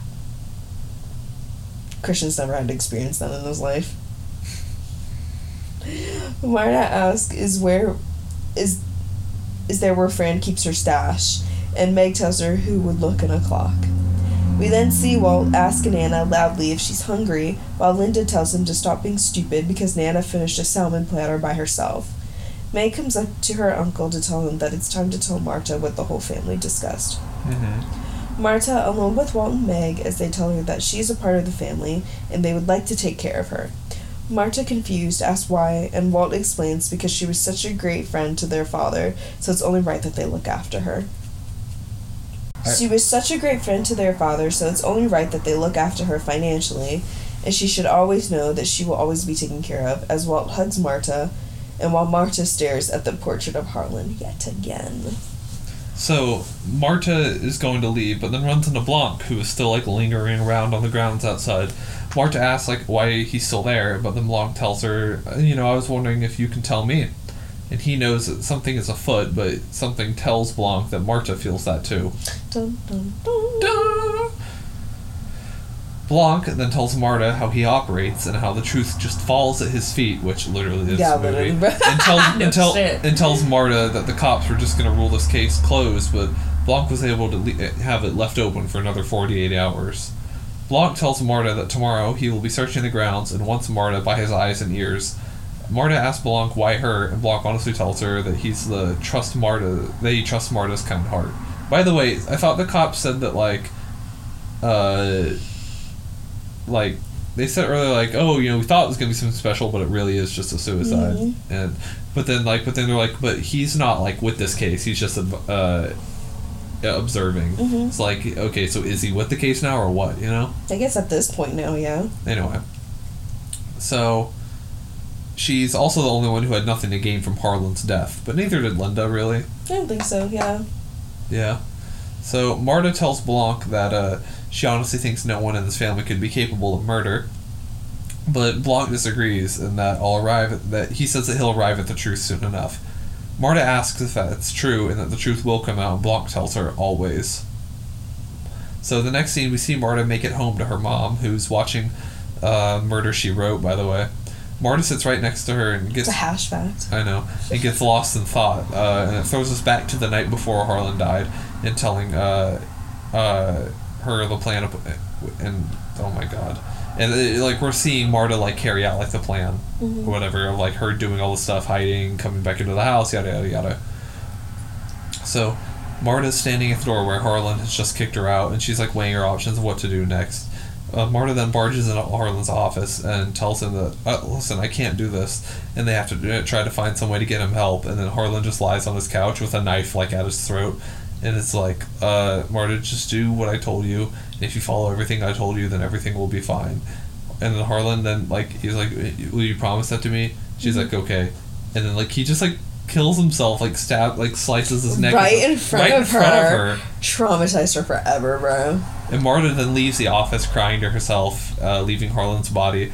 And after getting herself together, she goes to the only, option she has, left now at this point, and that's to follow through on the plan. So we cut back to the present day as an anxiety-induced Marta is like shaking her leg relentlessly. We see a single drop of blood on her shoe by the laces. That's wild. The next morning, at the Thrombey house, Marta pulls uh, up to the security house where Mr. Blanc is. We see a security guard in there with a bunch of old computers. Mhm. Uh, the troopers there, the uh, detectives there, Elliot. Uh, they're all in the security shack. Uh, and we see the security man. He's, uh, you know, like back in my day, uh, it wasn't so much all this. Uh, you just roam the grounds with a, a handgun, but now with all this technology, uh, he's like, uh, he he has like he's able to take a bunch of security footage. He's like, I usually destroy it, but with a with this magnetic degausser. Uh, do you know what a degausser? Okay, never mind. It just wipes the tape completely. Mm. But uh, uh, he said the night Har- he kept the tape from the night Harlan died for security purposes. Mm. Is this man out of a job now, or does did yeah, We'll, we'll get back to that. Uh, uh, Marta is like looking at the live feed. She remembers that Harlan like told her to. She sees that elephant that Harlan told her to pull off, pull off at, and she's like, "Did he say before or after?" One because she's starting to doubt herself, but uh, she's going over the fact that the camera probably caught her sneaking away. So we then cut, uh, put the tape of that night in, and they're like watching over it. And Marta is like skipping the video forward per Blanc's Mhm. request. She's fast forwarding it, you know. And Marta have, has her finger over the eject button, uh, whatever, and she like watches for her car like to pull up, and then suddenly the tape just pops out, and Marta's like, "What happened?" And uh, the security guy's like, "Oh, well, you gotta hold it down, or it'll just it'll just eject itself." Mhm. And that thing eat, eats tapes like crazy, or whatever is what Mm. says. And you see the VHS player like smoking. hmm And so Blanc, which means did she push the button or not? I don't think she did. I don't think she got the chance to. She was going to, but Yeah. Anyway, Blanc asks the detective and Trooper Wagner if there's a way to get these tapes. Oh, sorry. Blanc asks the detective and Trooper Wagner if there's a way to get these tapes digitized so they can scan them safely. And Marta's like, uh, "I got it." Like talking about the tape. She put it in her bag. Mhm. The next scene, everyone is outside, like looking for tracks because Blanc thinks that someone broke into the house to kill Harlan. As a Trooper Wagner takes the tape from Marta. Marta pockets like this huge fruit or whatever. Uh, it's like, I think it's a magnet. magnet, is it? I think so. I think it's like a cherry magnet. Because I, thought it was just I don't know. Maybe that makes more sense because I always thought she kind of had fruit on her. I don't know. Whatever. She puts this thing in her bag or whatever. While, while Wagner tells us that uh, he found Ransom's address. Marta clo- uh, closes a small gate that we see, or she gets Closest.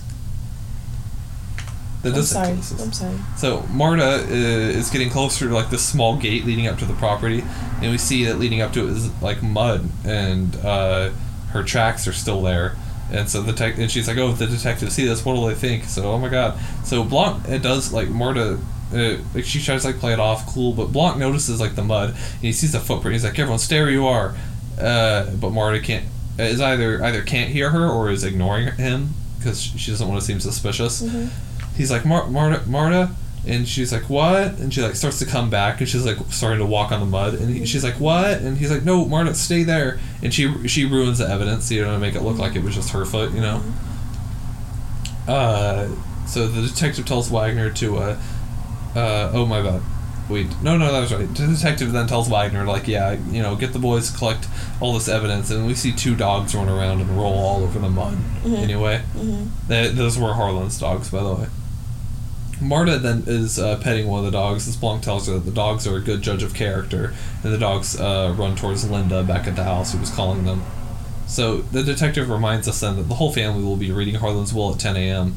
And Marta and, uh, and as Marta and Blanc get closer, closer to the house, they uh, discuss how uh, will readings are overrated and unnecessary. And Blanc calls it a uh, theater production of a tax return. Oh yeah. Marta asks what Blanc is looking for as he takes a long look around the house's perimeter, and he tells her that he's just looking for something out of the ordinary. Marta then finds that like broken rail thing that she climbed up, that she broke while holding in broad daylight. I might add, she's holding this piece of evidence. And as Blanc notices Nana just staring at him from the window, it kind of scares him a bit, but somehow knowing that that old woman knows something, while Marta throws that broken piece of evidence as far away as possible. Blanc then asks if she's okay enough to show him Harlan's upstairs study where he did the thing. Mm-hmm. Scary. Literally. So we cut to the study, and Blanc takes a look around and asks Marta where her medical bag is. Marta says she doesn't know because she leaves it in the study, and Trooper Wagner chimes in to say that the medical bag was probably taken in as evidence. Blanc asks Marta how the Go board got knocked over, and Marta explains that they were both just goofing around. Marta asks Blanc where he's thinking. Asks Blanc what he's thinking as he throws the Go board onto the floor to see if it makes the same kathunk sound. As Blanc makes his little experiment, a car pulls up with none other than Ransom himself, played by America's ass, Chris Evans. That's America's ass. Christian, what did you think of this introduction of Ransom? I love seeing America's ass. I love seeing Chris Evans too. I'm just like, ooh. And he is so sexy and smug in this film. You're just like, okay, alright, sorry. As Ransom walks in, he is stopped by the detectives and Trooper Wagner. And they call him by his full name, Hugh Ransom. And Ransom's like, only the help call me Hugh. Write that down, folks. Write Put it that in down, your folks. Write that Put down. it in your reminder. So Ransom was like, yeah, okay, kind of guy, and kind of keeps walking toward the downstairs study so that he can hear the will. And the detective asks Blanc if he is ready to ask Ransom some questions, and Ransom kind of scoffs. Scoff. Then I goes to find his that. family to make trouble. So So. Ransom starts being an asshole to Fran, then being an asshole to Meg's degree as a lawyer who reads the will arrives and tells the family he is setting up in ten minutes. I bet you will, I bet you'll never guess how that lawyer's famous. Bet you'll never guess. How? It's Frank Oz. Do you know who that oh is? my god. Do you know who that is? Who is that? It's Frank Oz. What does he do? He Oz's on Frank. Kidding, I have no idea. He plays Yoda. Really? Yeah. That's cool. Yeah, he's a puppeteer. And guess what? What? He directed The Dark Crystal. Huh. That's my little hash fact for you. Tch, That's cool. Yeah, I know, right? That's what I said. I said no way. Wait, he directed that? I thought that was. Oh yeah, that was awesome. Oh well. You're funny. Thank you. What? Walt makes it known that he is resentful towards Ransom for showing up early to the will reading, but was not there, nowhere to be found during Harlan's funeral. Walt then asks why Ransom even bothered showing up in the first place, and the fr- rest of the family is like, Oh, what do you mean? And everyone knows what he's talking about, but doesn't want to say it in fear that it could happen to them. Ransom was written out of the will.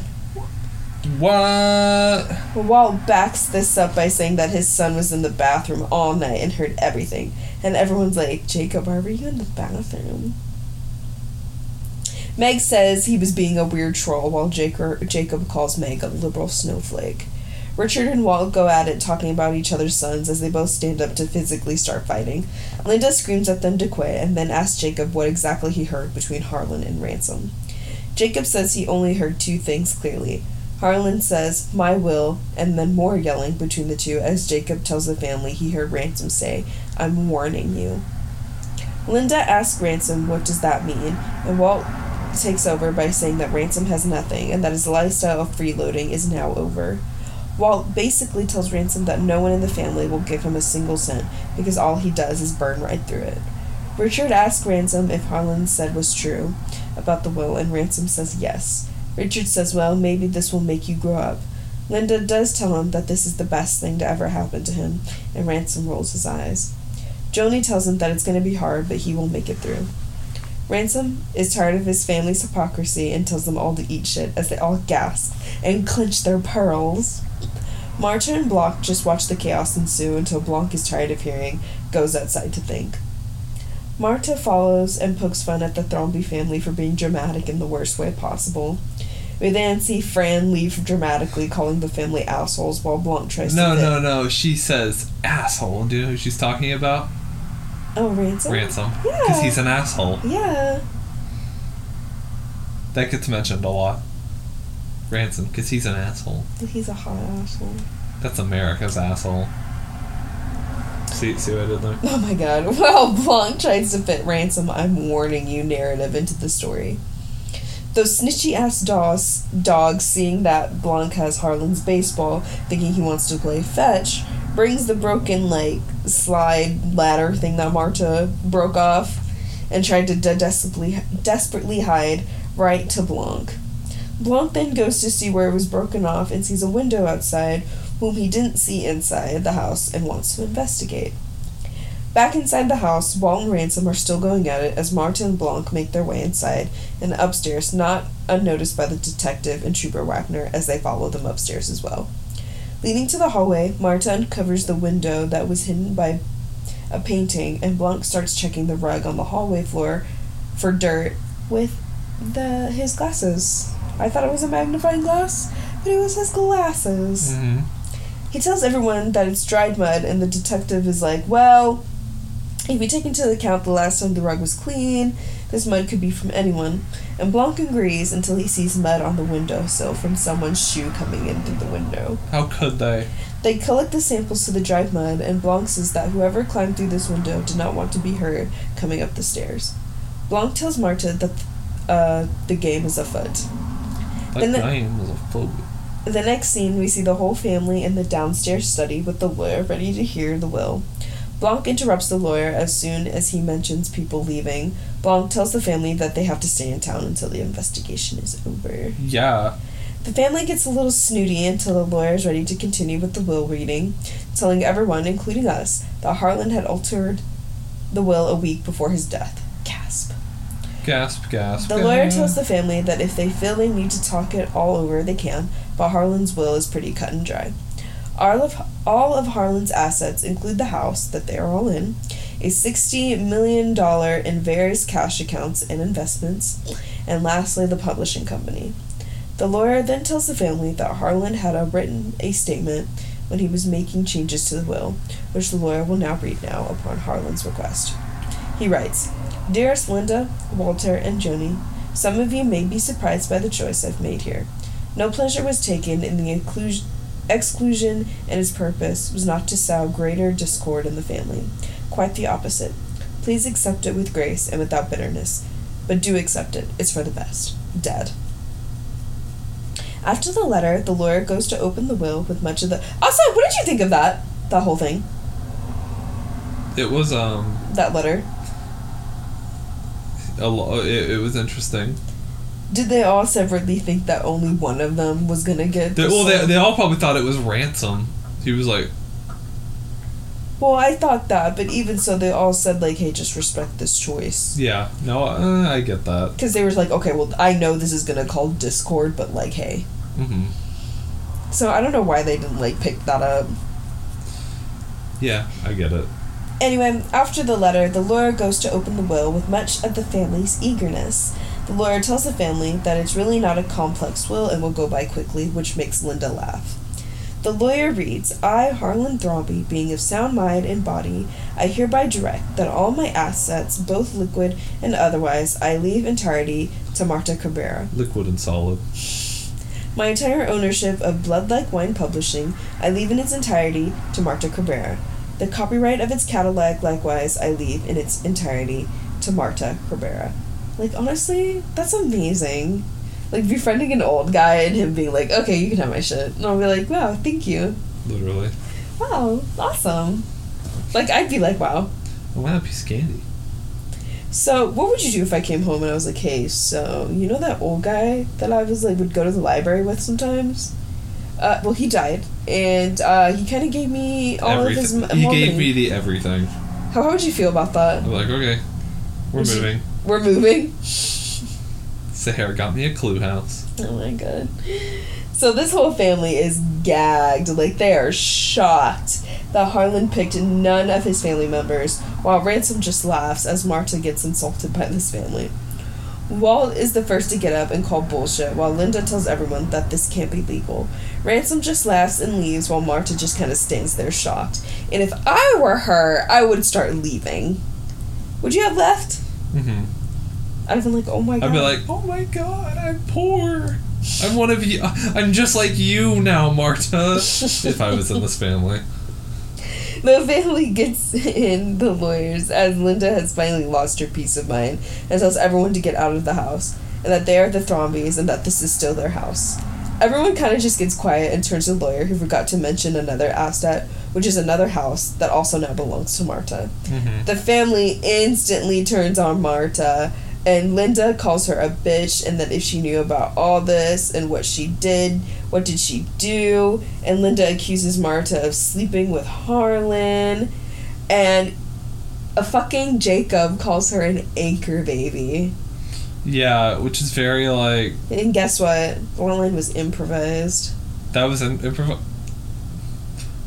That that was in his fucking chest, bro. he knew. He said it, but in the midst of the chaos, only Michael Shannon heard it. So he went up to uh, Rian and was like, "Hey, we should use that." So they focused. I bet he clearly on it. was like that. That's wild. Hey, we should use that. That's my little hash fact for you. Okay.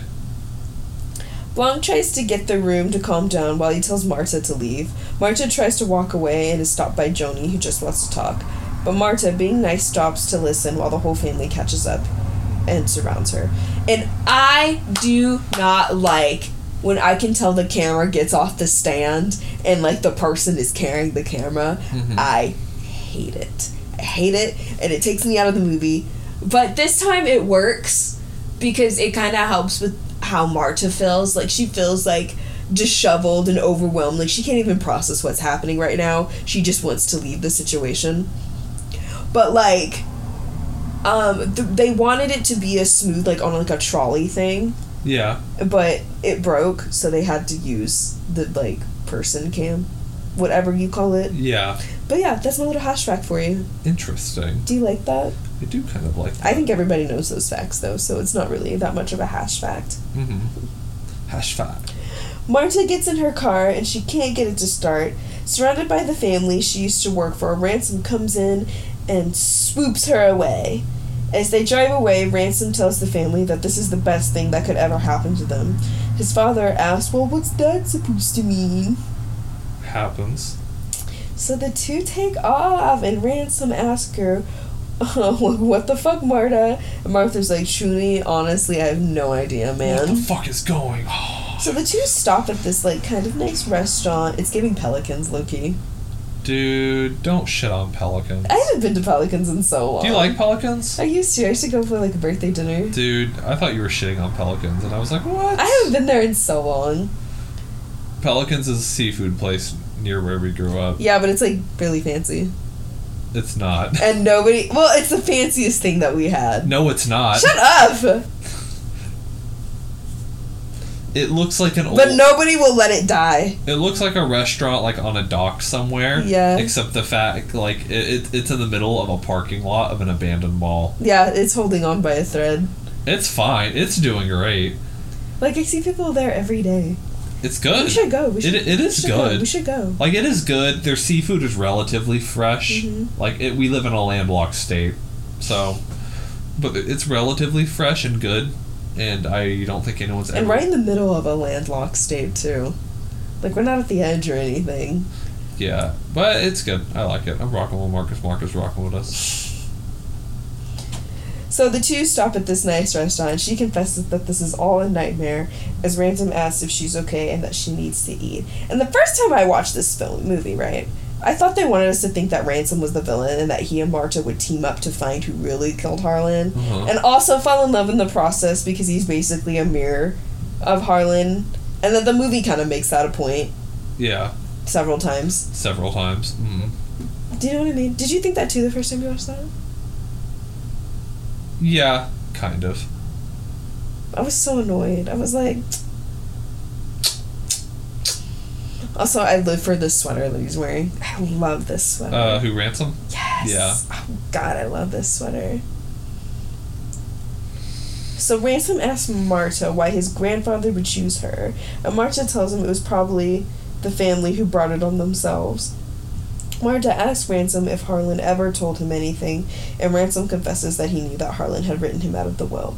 Marta argues that Harlan just wanted him to build something on his own like his mom, but Ransom argues that her business is only successful because she got a million dollar loan from Harlan. Literally. Richard owns none of it because of the prenup Linda made him sign, so he lives in fear. Also, he calls Richard Richard, which makes me think that maybe Richard isn't his dad. I think he just. I think it's just a like uh, authority. Uh, He's you too grown to be acting like that. Are you ready for our son to do that shit to us? He'll be like, oh hey, and he'll be like, Christian, Sahara. I'd be like, oh, okay, we're at that phase now. Christian Sahara Thington. Because everyone knows that's your real whole name. Sahara is just a nickname. oh my god. Is that funny or something? Yeah, a little bit. you crack me up, man. Yeah, shut up. Uh, Ransom tells Marta that what he and Harlan discussed that night of the party was that everyone basically lies in this family and that when Ransom found out, he could have killed Harlan himself. And he continues this story by saying that he left the party to drive to find that clarity that he needed, and that he realized for the first time in his life he was on his own. Ransom tells Marta that that kind of freedom feels good. Ransom tells Marta that he knows that Harlan did not kill himself, and Marta asks why he thinks that, and Ransom is like, I don't think I know. Ransom tells Marta that he knows they are probably the only two people who truly knew Harlan, and that he would never do something like this. Plus, Ransom knows that she can't lie since she threw up in the last time they played Mafia last 4th of July, Literally. and she ate the most disgusting meal I've ever seen in my life. It was like baked beans with like sausage and then just like toast on, On the like, side, on on the side, on like, Like, on, on the, the- side, Yeah, like, like in in a it. circle, and I was like, that looks so fucking nasty. Ransom asked, "What happened to my grandfather, Marta? What happened? You know what I've been in the mood for? Like unrelated, like food. What? I want I want like a bologna sandwich, like fried bologna. Do we have bologna? I, I haven't bought it since like two months Dude, we should get. Del. We should DoorDash Del Rancho. They have the best Frito chili pie. Fucking love their. What are you talking about? What? What? You don't think Del Rancho? You stopped mid sentence and you were like, because I, because you were like, when's the last time we have? You were like, do we have bologna? I was like, the last time I bought it was like two months after we moved here, and you were like, yeah, we, yeah, because we should like, and then you were like, we should DoorDash some El Rancho. Del Or Rancho. Del Rancho. Yeah, because we were talking about food. Like you just like, sh- like I saw a switch flip mid sentence. Alright, so the next scene we cut to the Thrombey house as the family is there trying to figure out what to do next. Linda and Richard argue with the lawyer that Harlan was not of sound mind when he changed the will, because he changed the will. The lawyer claims that just because they do not like what Harlan did does not mean that they can reverse the will. Jacob asks about undue influence, which he clearly got from his phone. And everyone's like, yeah, lawyer Yoda man, what about that? And Walt and Linda come up with this conspiracy that Marta has somehow mani- manipulated her into the will. And all I could think while watching that scene is like my family talking about my dad's third wife. Christian doesn't like my joke. The lawyer's like, that's a hard thing to prove and we'll never win in court. I can't believe they're gonna sue her. They're, They're gonna sue her. they're her. trying to get their money. That's crazy. Air quotes their money. Oh my god. Joni asks about the Slayer rule, and the lawyer says that it doesn't apply in this case. The Slayer rule is when someone is convicted of killing the person who gives the inheritance. And the lawyer adds they don't even have to be convicted, just responsible for their death in civil court. And Walt is like, so like OJ? And the lawyer's like, yeah, like OJ. Which is like, I miss the old Kanye. The lawyer then reminds the family that this does not apply to them since Harlan committed suicide. The family turns to find Blanc just sitting and listening, and Joni walks up to him to ask if there was any foul play afoot. Blanc tells her he suspects so, but he's not has not eliminated any suspects yet. uh huh. Richard, thinking this is all stupid, tells the family that Marta is a good girl and always does the right thing and will probably relinquish the rights to them anyway. Meg, not wanting to hear any of this, pulls her mother aside and tells her that if Grandpa wanted Marta to have everything, then it's what he would have wanted. Julie tells Meg no, that her grandfather wanted them to be taken care of because he loves them. Her grandfather wanted Meg to have the best education, and without the money, Joni can't pay for Meg's school, which is so manipulative. This is so manipulative because she has her company. How much? And mm. so back at the restaurant with Marta and Ransom, having told him the entire story of her side, by the way. Marta tells him she does not care if she goes to jail, but she's worried about what will happen to her mother and her little sister. Ransom tells Marta that he thought he was the only person who could beat Harlan Go, and Ransom thought that meant something, which is kind of sad. You know, I kind of like the Harlan slash Ransom dynamic, but so complex. Mm-hmm. I would want to see them together. You know, Harlan Ransom. They probably had a good time, to be honest. They probably just ended up arguing about something at, at, at the end of the day. I know, which I really hate. You know, because redemption arc. Ransom becomes the new Harlan. He starts writing the novels. He, he starts writing from prison. Mm. Ransom tells him that his last conversation was an argument and that Harlan had brought up that Marta had beaten him at Go, and that he thought it was strange that Harlan told him that. Ransom thinks out loud that maybe knowing his grandfather that maybe the information did mean something. Ransom tells Marta that he won't tell his family anything, and that he won't let Marta go to jail and let the detectives catch her, if she's not going to give up any of the money.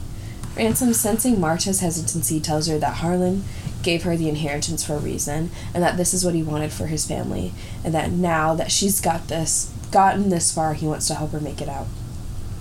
Marta, calling bullshit, asking why he's doing this, because this isn't like him. And they would have been the best enemies to lovers. And I'm Were so they okay? upset that they didn't go in that direction. That would have been awesome. That would have been awesome. That's what I would have done with um his story.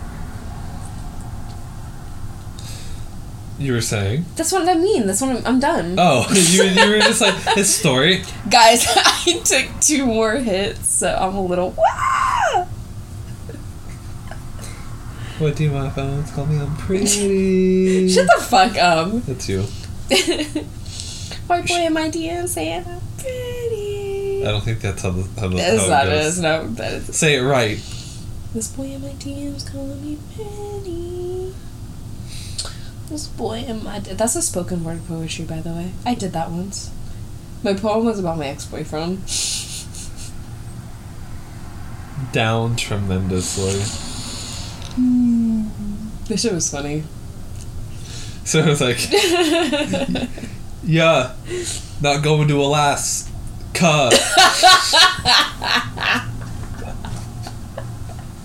You're so stupid. You get it, and you laugh. You're so stupid, bro. You piss me off sometimes. I pi- I piss you off. Okay. Sarah's like, you piss me off sometimes, and me, I'm, I'm just like, I've wanted to become a family annihilator like five times today. oh my god. Not really. Pick it up. you. Pick it up. Do you think we're gonna have like a secret language in our children? Like we're gonna say shit like that to each other. I'm gonna be like, pick it up, and um, they're gonna see us interact, and they're like, I'm not sure what that means. One of them just drops something, and you're just like, pick it up, and the kids are like, pick it up. We'll be like, what? What are you talking about? Are we still gonna do this when we have kids? No. Not the podcast. I mean, like being high. Wait, are we doing the podcast when we have kids? 21 year hiatus. We're back. Do you think we'll ever beat with other people, like other podcasts? I'd be Beef like- other podcasts. I'd be like, what the fuck? Sorry, I don't like your your ugly looking child.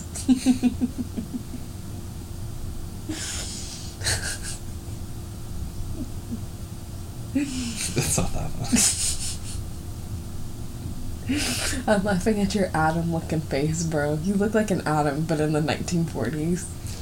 Oh my god. Adam! You look like a young Abe Lincoln, bro. Read the script.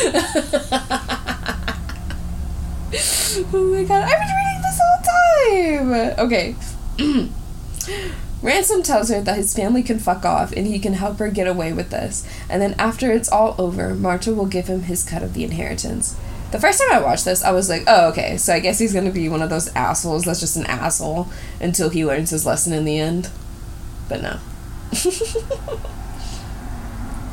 Marta nods, being like, whoop, there it is. As Ransom convinces her this way, everyone wins as Marta gets a call from Meg. Marta answers it, and Meg asks if Marta's okay, and they're both like, oh, we're fine. And Meg is like, hey, I'm sorry for my family, and that she wanted to ask what Marta's gonna do now that she owns everything. And Marta, looking at Ransom, asks Meg what she thinks Marta should do. And Meg is like, oh, I think you should give it back to the family. Meg explains that her grandfather always took care of everyone because they were his family. And Meg tells Marta that she knows she probably feels that Harlan was her family too, but Meg tells her that she and the rest of the Thrombeys were his actual family, which is not helping the case at all. You know what I mean? Yeah. And if I was Marta, I would have hung up the phone so fast. I'd have been like, click, bye, bitch. hmm Meg tells Marta that she knows that this isn't fair and that Marta is like family and the Thrombeys will take care of her, but she has to make things right. Meg knows Marta will do the right thing as Meg confesses that her mom and Joni are broke and Meg will have to drop out of school. And I just thought maybe why not go to a cheaper one? Yeah. You know? Wouldn't that help? I mean that that too, but I feel like they're rich, so you know they, should, they gotta You gotta win. they gotta have money. Oh my god. I really hate that. Like that's so evil, you know? Like the It's- pride and the money. Like money literally is the root of all evil. It's very evil, dude. yeah, I know. It's so gross and scummy. Ugh. I don't know. It's just wild, you know? And like pride. Pride is so evil. Yeah. You know what I mean? hmm I get it. Thanks, babe. So Marta's like, no, Meg, I won't let that happen. Any money you need, I'm more than willing to give to you.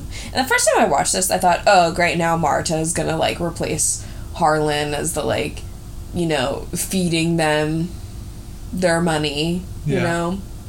Because I thought this was just be the one request out of many that Marta was gonna get it. You know, you know what I mean? Yeah, I get what you mean. But that doesn't end up happening because Marta like promises Meg that she's gonna take care of her, and Meg says a tearful thanks while hanging up while Marta is still talking. And I thought, oh, is that what she not wanted to hear? Are you a hater? But like after that, Meg like turns to her family members and they look happy, but Meg looks sad. So did you think she was sad because she betrayed Marta, or she said that Marta said, "I'm keeping the money and I'm not giving it back to your family"? I think she was sad at that part because I didn't think I didn't think because she was on Marta's side until she Mhm. realized that this affected her because her mom can't afford her college. Yeah, which is so shitty. I don't get it, man. But anyway, Because I think the first time I watched this, I think I thought that her family set her up to do that. But like my third watching, like my third time watching this, I was just like, okay, maybe she's upset that Marta said like, oh well, I'm keeping this money, but I'm gonna give you what you need. You know, nothing more, nothing less. yeah, You know, yeah, and I just applaud Marta because I think I would have folded so quickly. probably. Fucking asshole. Don't fold. So Marta Marta turns back to Ransom and he asks her if Blanc found anything at the house. And Marta says that they found mud upstairs when she broke in. Ransom asks if there were any prints and she says no. Ransom tells her to just lay low for a while and that this will all blow over and no matter how good Blanc thinks he is, he's he's got nothing and to just relax. So in the next scene, we almost have a heart attack with Marta as her sister busts into her room to tell her to get up because there's a bunch of guys outside and then ask if they are rich. Marta says she doesn't know as she checks her phone and she has 28 missed messages. I'd be terrified if I had that. Not me. Oh, we then see Marta's mom watching the news as they show their apartment, telling them that Marta has the inheritance of Harlan Thrombey. Marta is like, what the fuck? And is shocked about how could this all have gotten out as her sister excitedly asks again if they are rich. Can you imagine being in that situation as her sister? I'd be like, holy shit! Oh my gosh. Is that how you would react? Honestly, I'd be like, Emma, what did you do? I'm like, ooh, you're going to prison. Back at the Thrombey house, we see Blanc trying to talk to Nana as she sits quietly in her corner of the room. Blanc, being respectful of the eldest woman in the house, tells her that he is sorry for the loss of her son, and that he tries not to judge her family so hard, and wonders if he is the first to console her after the death of her son, which is so fucking sad. Uh, Very. fucking assholes! Like, oh my god. Blanc then continues to talk to Nana by talking about age and how that makes you wiser for looking for the truth, mm-hmm. and that he asks her if he thinks Nana has something to say about the night of her son's birthday party. The next scene, back at Marta's house, her mom comes up to Martha with a big stack of mail, being like, A bunch of lawyers came by and want to help you. Marta says she doesn't like this, and Marta tells her that she doesn't like it either, and tells her not to, to stop talking to people, first of all. Honestly, relatable. I tell my mom to stop talking to strangers all the time. Yeah. Like, she'd be talking to everybody, and I'm like, stop! Yeah. God. I never thought I had to tell my mother to stop talking to strangers. Never in a million years. Mother, Do you do that? Uh, no, I don't think about that, but I'm sure something will happen, and I'll just be like, great. Do you do that when I go out and I talk to strangers? I like it. You like it when I talk to strangers? No, not really. I only said that to make you happy. Thank you, baby. Marta is like running through the uh, through the back, uh, runs into Walt, who's uh, back there. He's back there. He, he's there, and he says he's sorry about how the family reacted. Walt asks Marta if she intends to renounce the inheritance, and Marta says no because this is what Harlan wanted. And then Walt argues that Harlan put her in a hard position, which is hard enough on her family already, including her mother. And Marta uh, is like sensing like hostility or whatever, and because you know this is weird. But then like Walt like threatens to like deport, like, have her mother deported hmm or whatever, which is like what the fuck is wrong with? Literally. Uh, but if they get the money back, they can protect her from all that stuff because of like the lawyers that they have. mhm. And so Marta's like, so if my mother's discovered and with the family resources, you can protect me. Walt's like, yes, we have the best like lawyers and everything. And Marta's like, great. So because Harlan gave me those resources, I can find the right l- lawyers. She really got him right there. It's a great moment. It really is. So Marta's able to get out of that situation and then back into the comfort of her uh, kitchen. And she looks at all the mail she has, and she find finds one, and it's like a weird letter, and it just says "I know what you did," uh, like written on like a torn piece of paper. hmm So Marta gets a phone call from Blanc, and she worries that he must know something.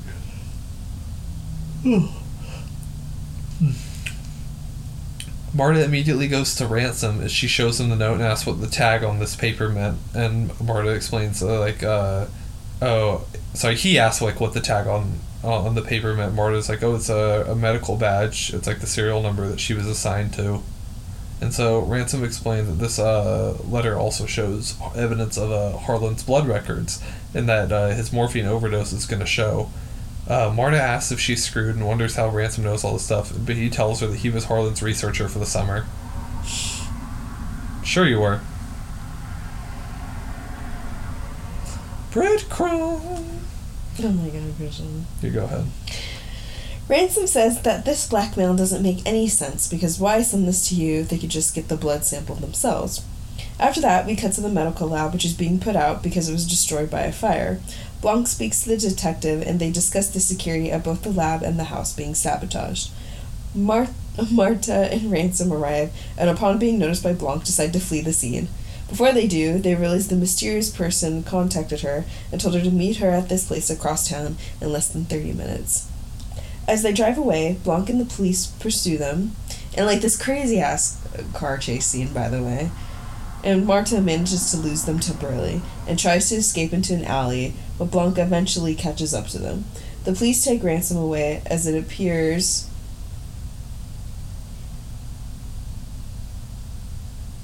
Nana says she saw Ransom return the night of the murder. Blanc says he'll drive with Marta to the police station. As they drive, Martin pulls Marta pulls over to pick something up and goes to meet the, the mysterious contact. As she enters the building, which is like a laundromat, she finds someone sitting on the chair in the middle of the dark room. When she goes to them, she finds it's Fran experiencing an overdose, and Fran says, You, upon seeing Marta. You did this, she said. Fran begins to asphyxiate, and Marta calls 911 and tries to save her. In the ER waiting room, uh, we cut to the ER. Blanc receives a call from detective from the detective who tells them Ransom confessed. Marta tells Blanc she wants to tell the Thrombeys everything, and Blanc says she can explain it to him on the drive to the house. So next we cut to them approaching the house, and Marta finishes telling her story to Blanc. Blanc wants in and gathers everyone in the living room, and Meg apologizes to Marta for what she did to her earlier. Marta goes to fetch the toxology report from Fran's stash, deducing that that was where it was hidden, and gives it to Blanc. We then cut to Marta standing before the family, all gathered together, and begins to confess before Blanc interrupts her after reading the toxology report. Blanc tells the family that they're awful people, rightfully, and tells them she will not be renouncing the inheritance. And Marta's like, I'm not. And Blanc uh, gets Marta out of there and into the study where he reveals that Harlan's toxology report came back clean with no morphine in his system. Clean with no morphine. Christian wrote in his notes, donut. There's this whole scene. I couldn't for the life of me like type it out, but he's like, basically, he's like, this case is like, because he was thinking about it earlier in the car when Marta stopped the car to go Mhm. see Fran. Mhm. She didn't know it was Fran, but you know to go to go there. Mhm. Uh, he was like talking about like the donut thing about his cases. He's like, so he's like showing it off here after working on it. He's like, his case is like a donut, and within that donut hole, it's not so much a donut hole, but it's like another donut with another hole. You know, he's like, this case has holes. The holes in this case have holes. You know, Mhm. whatever things like that. And so he's like, yeah, literally, uh, this whole donut thing is uh going wild. This. Blanc said he was hired before Harlan's will was even read, and that by determining who hired him, they could determine who was behind all this. Blanc calls Officer Wagner to bring Ransom into the room. Blanc asks Ransom why he hired him and recounts the night's events. Blanc tells that Harlan must have told Ransom about his plan to give Marta everything, and that he stormed off that night to plot. Like a vicious villain, oh my goodness. Vicious villain. Blanc says Ransom returned that night to switch the medicine in Marta's bag and take away the antidote. Marta realizes she's actually gave him the correct medication and that Harlan's death was truly was, inadvertently, a suicide. A sewer slide. No. You he su- you suicidal? been- Which pisses me off about that whole situation is that if this guy would have listened to Marta about being like, God, if you could just get help, you know, he'd be fine. He'd be right there with her. Oh wow wow wow. Blanc says, uh, tells everyone in the room Ransom tried to return even later that night to retrieve the temper vials of medication, but couldn't. So he came back during the funeral when nobody would be there to do so. He didn't realize that Fran was working, which which she saw and she knew. She knew he was up to something. So she blackmailed him.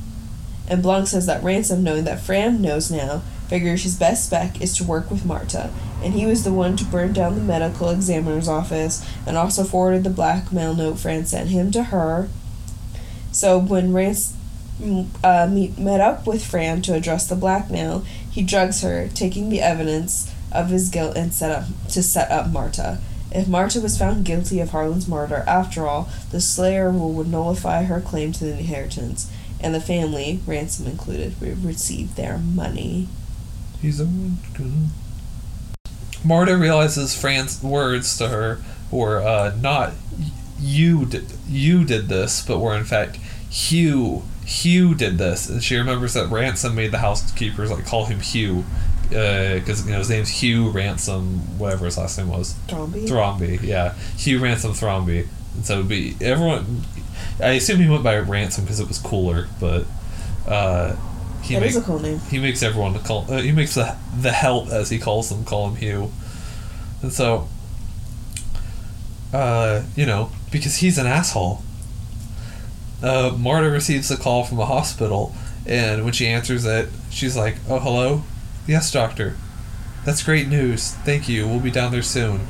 It, it's like an actual phone call. Like her phone actually did ring, whatever. Which means that I assume the doctor on the other line is like, "What the fuck."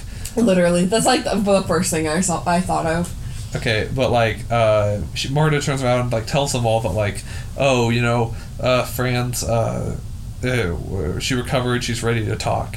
And then Blanc asks the officers to take Ransom into custody, but before he does, Ransom like threatens Mar- Marta or whatever, and she's like, "Yeah, we brought you in, and like we gave you everything, and you you want to take our home, our ancestral family home?" And the Ransom was like, "Well, that's a load of hogwash." That's not what he, Ransom says that. well, not ransom. Uh, Blanc is like, well, that well, that's a load of malarkey, you know. like I forgot what he actually said, but something like that, you know. And so he's like, uh, Harlan bought this home in, in the '80s from a Pakistani real estate dealer. But uh, yes, and, and whatever. And then like while he's like laughing, whatever, Ransom's like. Eh, Blanc, shut up! Like, shut, like, shut up! I, no one likes your uh, uh, what was He it like? says his KFC accent. yeah, your Kentucky Fried Foghorn Leghorn uh, drawl, Whoa. oh, oh whatever, and I was like, Whoa. Whoa. oh my god, That's such a the KFC foghorn. I'd have been like, ah. Drawl. Yeah, he's like, it, it, shut with your drawl, whatever, and so, but, and then he's like, all they, uh, he's like, listen, uh, all you have on me, cause since uh, he's like, he's like, he's like, Fran uh, died, who's like now alive, obviously. Uh, all you have on me are arson for the medical examiner's office, and then some other charges. He's like that coupled with a lawyer. Uh, was like coupled coupled with a good lawyer that I have. I'll be out of jail in no time, and once I am out, I'll make your life a living hell. You, what would he say? He didn't say anything. You, I would have gotten away with it too if it weren't for you meddling kids. No, he like he said. That's what he said. No, he's like he's like once out of jail, I'll ruin your life or whatever, Mhm. uh, whatever. And then like like he gets up in her face or whatever. Mhm. He's like he's like I'll, I'll or when you're like like you, whatever. I'm gonna ruin your life. Well, he doesn't say You that. dumb girl. He doesn't say that, but that's just you like stupid woman. I'm just dumb. What he actually he said something like that though. But then like Marta just like projectile vomits on the Yeah, but face. it looks like it looks like just the fruit cup mix that you get as a kid. It looks like That's what it looks like with applesauce. it looks like corn and bean broth. that is not what it looks like. It looks like corn. You know those like mixed fruit cups that you get and the syrup's like too syrupy and you're like, ew. When was she eating fruit? She was eating that. That's uh, not what I'm saying. That's not the same day. Oh my god! But then, uh, projectile vomits onto his face, and uh, uh, he's like, he's like, what the shit, or whatever. But then he's like, uh, but then uh, Marta reveals that like, oh, you know, I because uh, Fran Fran survived, you know, because you know she was lying, and so her thing came in handy again. Oh my god, that, that was just like, all right. It pissed me off. I was like, oh my fucking god. Fine, I'll take it. Whatever works. Literally. But then, uh, oh my god, where was I? Uh, oh yeah, there we go. So, and he's like, and that means that ransom, you just confessed to the murder, or whatever, because you didn't deny that he did that, or whatever. But then, but then ransom, oh, like they're about to like take him away, or whatever. But then, uh, Officer! but then like ransom, like, uh, he's like, he's like, you know, He gets away. well, no, he's like, you know what? He, he's like, well, he's like, well, you know what? In for a pound. He's like, you know what? In for a penny, in for a pound. You know, like referencing that earlier Mm. part of the movie. I think he just says in for a pound, and he like grabs like one of those. There, so in Harlan's office, there was this like Game of Thrones esque chair. It was just more like a chair with a bunch of knives pointing to the center, like where someone's head would be. You know. Anyway, he grabs like a knife. It's the donut. Yeah, he gra- yeah the donut, mm, literally. but he grabs the uh, he grabs the uh, one of the knives from it, and he lunges at uh, Marta or whatever, and he like And it's like the vertigo, and it's the slow mo. Whoa. You see the fear in Marta's eyes, the anger, the fury, and, And- ransom, and he like stabs her in the chest. and the shock of the officers. And, yeah, but then like, however, uh, Marta's like like on the ground, Ransom's on top of her, like knife in chest or whatever, and she's just like. like she's like not like phased kind of. And like Ransom's like, honey, like takes the knife out and he realizes it's a fake knife. It's like a spring loaded knife. Or whatever. But uh Because get it? get it. He doesn't know the difference between a A, stage sta- a real knife and a stage prop. Wild. Wow, remember it? Wow. Remember- the call the callbacks are calling back. We, remember when we said that earlier in the podcast? The We're callback- smart. the callbacks are calling back. We're smart. We're calling back to the callbacks. oh my god. Uh, the police then like pull. Uh, Ransom's just like They would have let that bitch die, bro. Well, they were gonna let her die. They didn't even try to stop him. but literally like he like uh, like ransom like sees it's a fake knife like stares at Marty he's just like shit and then like the police like pull him off or whatever and they take him into custody like, again That would have been on cam Court. court cam yeah. Later um, linda is uh, going through harlan's office and he finds like the note that harlan would have sent her if uh, richard didn't like be honest about his affair or whatever Mhm. and it was a letter talking about it. Anyway, outside, Linda's like reading the note and seeing like uh, Richard like arguing with the police, like or talking to Ransom before he like gets put in the police car or whatever. But she, but Linda, she like oh she knows her father, Invisible Ink. She uses her like lit cigarette to reveal like no, she uses her lighter.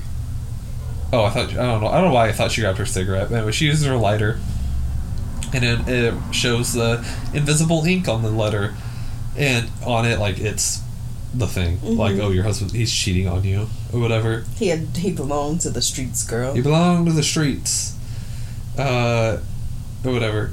But, and she's like she kind of like looks up at like Richard, I know she's horrified. She looks so heartbroken. and, and like Richard looks back at her, and he like sees that he she has a note, and he just looks like shit. yeah, literally. Same like ransom. hmm Anyway, outside, Linda, uh, after Linda read the note, but back inside the home, Marta asked Blanc, like, oh, how did you know that I was, like, involved, like, from the beginning, you know? And he, like, points out the tiniest, like, speck of blood, like, on her shoes that we Mhm. saw from earlier. I guess he just saw that. He didn't. He's like, oh, I saw it the minute you sat down. But, but yeah, like the minute you sat down in front of me is what he, what she said. What he said. Blanc tells me he's like, "Hey, I want you to remember something. You won, not by playing like the game Harlan's way, but by playing, but by being uh, yourself. You know, like by playing it your way." And so She's being kind. By Be- being yeah. kind and truthful. Marta asks if she should like help the family after all this, and Blanc's like, "I'm sure you know my opinion, but I'm sure you'll let you can follow your heart." You know. Which means I, he he he doesn't want them to have the family. He doesn't think they deserve it, but like still. So. Marta, af- like af- after this, we get like a we see Marta like steps outside and we see Richard. He's like uh, uh, watching Ransom be dri- uh, driven off, and then he like turns around and we see he has like a red mark on his left eye, which Mhm. looks like uh, she hit him. Linda hit him, or whatever. Um, uh, we also see like other family members like stand up and turn around. They're like all like looking up like at Marta like on the porch. Who is looking down at them. And it makes it from Marta's perspective, it makes it seem like it's like they're kind of further away ish from the house, Mhm. like maybe down the driveway. But like when we get like the whole shot of all of them, it's like like ten feet. That's crazy. But anyway, uh, like ten feet away, and then she's up on another f- floor. But anyway, uh, there we see all of them like staring up at her, and then like lastly Meg. I think she was the last one you see. I think it's Linda. Or yeah, it was Linda because Linda was closer. Uh, and we see like a close up of Marta. She like takes a sip of her coffee, and it's the same mug from earlier that says "My house, my rules, my coffee" Mhm. on it. The screen cuts to black. The... We get a title card. Oh my god. Knives the... The... Wait, The... there's not more. There's more. Fine, we'll do this at the end. Ready? The end. uh knives out you know wow great but then like in the credits and i really like the credits because like it's like artwork that kind of looks like hmm like you'd find in like a sherlock no- like novel Mhm, or yeah. in clue it kind of like, I can I can tell you. it really shows the that. cast I can tell you really like that. but yeah But yeah. that's that on that That's that on that on that. Hold on. on period Okay. Do you think Ransom makes a good villain? Yeah, like I will say, I kind of didn't see the t- twist coming the first time I saw the movie. Mm-hmm. I figured there was one. Mhm. I was, I wasn't, I knew I'm like, there's probably gonna be a twist, but like, Mhm. I didn't know who or what. Mm-hmm. Like, you never know. Like, because I, I truly thought that like. I mean, towards the end, obviously, it became clear that it was ransom. Mhm. Well, like at the beginning, I genuinely thought that he was like just trying to get back at his family by helping Marta, and then maybe Mhm. Marta would like give him some money. For his Yeah. That's what I thought that was going. I, I also thought that's where it was going. So I feel like it kind of like diverts our expectations again by us being right the whole time on, on his character because that's who that families are. They're one dimensional of their flaws, you know? Literally. I don't know. I really wish. Because Ransom, I think he's a, a complete mirror of Harlan. What do you think? Uh. Yeah, I think ransom. And I really hate that, like, Ransom didn't, like, pick up the torch, you know? Because I really feel like that. I feel like that's what Harlan really wanted to do with Ransom, Yeah. and Ransom just couldn't fulfill it. And I don't know. I just feel like I would have enjoyed the movie a lot better if he helped Marta in the end. You know, Yeah. Marta obviously still gets the money, but I think it'd be really neat if Ransom continued his grandfather series and wrote Knives Out. Yeah. That would have been so cool! Ah! That would have been awesome! Just close the book, the end, and it's just ransom. And he's just like, like he has like the uh, mini me from Austin Powers, just so. like the pinky at his uh, lips. oh my god. Do you think Harlan is good? Yeah. I don't know. The way you put Marta in that situation, though, It is what it is. it just makes me so sad for her. She belonged to the streets. Did I know? I'm kidding. Do you like this movie more than Glass Onion? Yeah. I, I, I really do like this movie. Uh, I like it a lot more than Glass Onion, but that's only just because like Glass Onion. No, Glass Onion wasn't that good. Glass Onion was good, but It it, wasn't it, it wasn't as good. good as this movie. Yeah. Sequels rarely are. I think that's why that people just really like sequels. Well, sequels haven't been doing pretty good, and I feel like it's like a standalone thing. But like, I don't know. I know it's hard to like divert our expectations because we're probably really gonna be paying attention, you know. Yeah. But still, Still. I don't know. What do you think of the Thrombey? What do you th- What do you think Thrombey's all of the family members' flaws are? Um. Richard um uh, is cheating on his wife and is Mhm. kind of like riding her coattails Mhm. and vicariously riding Harlan's as well. Mm-hmm. Um. Uh, I would say. I would say Linda, to be honest, is like kind of innocent in this whole thing. Like, I don't think she really did anything other than like care for Harlan. I think she cared for Harlan too. I do think she loved her father. But like she did ask for that loan. But she also has this hierarchy over everybody being like, "Oh, I'm I'm self-made. I didn't have I'm not begging dad all the time for money. I asked him once and that's it." Like Yeah. that's what she has. And I think as the eldest as well, she probably thought everything was going to be given to her regardless Yeah. is what she thought. And when that was taken away, I think that's what she reacted to. She's going to be fine, I think, in the end, but I don't think she's innocent. Yeah. Okay, next Thrombey. Um, Ransom. What about Ransom? What's his flaw? You heard me. Just Ransom. You heard me. His name is Hugh. That's his first. Hugh. Who names their child Hugh? I don't know, man. I was thinking while watching this, I was like, Hugh Ransom. Hugh some. Hugh some handsome. Handsome. That's great, dear. Okay, next. No. Are you done with that question? Yeah, I'm bored. okay, do you think Marta helps them in the end? Helps them. Mm-hmm. Like helps them out? She said she would never let anything happen to Meg, but I don't know. About anybody else? I if any, if anyone Meg, but I don't know about anyone else. What if they asked? What if they came to her and asked? I feel like Meg's mom would like come back like please. Mm-hmm. Who is immediately not getting any money ever? Probably Walt. What? Walt's family. O- over Richard? Richard's not part of the family no more. He's not getting anything regardless. Mm. Do we still have Oreos, by the way? I don't think so. I think we ate them all. Fuck! Okay, my last question. Do you like that we have to pay attention to lines to figure out what's going on or piece the mystery yourself? Like with Fran when she said you equals Hugh or Ransom like, oh, can I get a bowl? It was treated as a throwaway line, and I thought he was asking for a bowl of soup, but no, they gave her an empty bowl for Marta to throw open. Yeah. What do you think about that? I, I, I do like that. Yeah. Uh, I don't know. I like it. It was a very simple like movie, and it was still captivating enough to like Mm-hmm. really keep an eye out for stuff like that. Yeah. Because I mean, once it happened the first time, I think with the bowl, you tend to get that. You know. Mm. God, So- what have I done? Is this a puff puff pass or a puff puff smash? Well, as you just heard me muttering to myself just now, I was just like, God, what have I done? what? This, this is a puff puff smash. I love this movie. yeah. It's up there. It's top ten. I don't think I've written so many question marks during my notes. I was So it was like- will this happen? Will that happen? It was wild. Okay.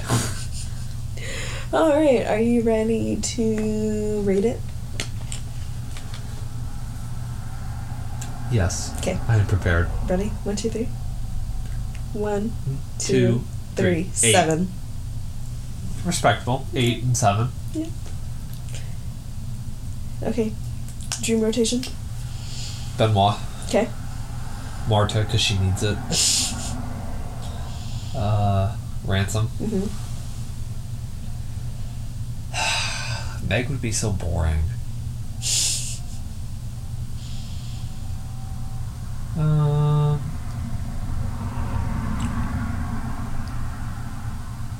oh, Fran, because Fran, Fran's got the hookup on weed, That's four. That's every. That's all you need. and Harlan's mom. And ho- um, Nana. She was like,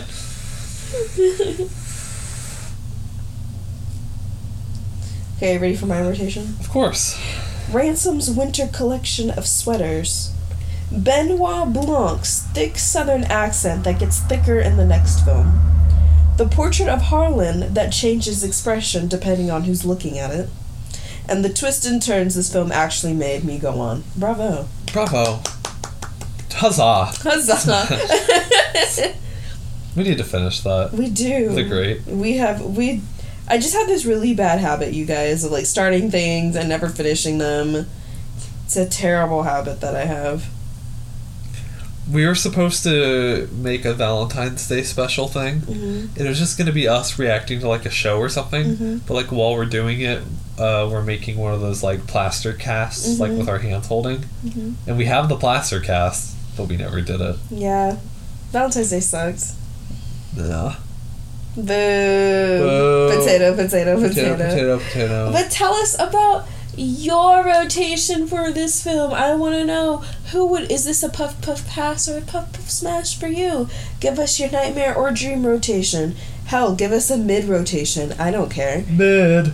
But you can let us know and you can email us at puffpuffpodcast23 at gmail.com.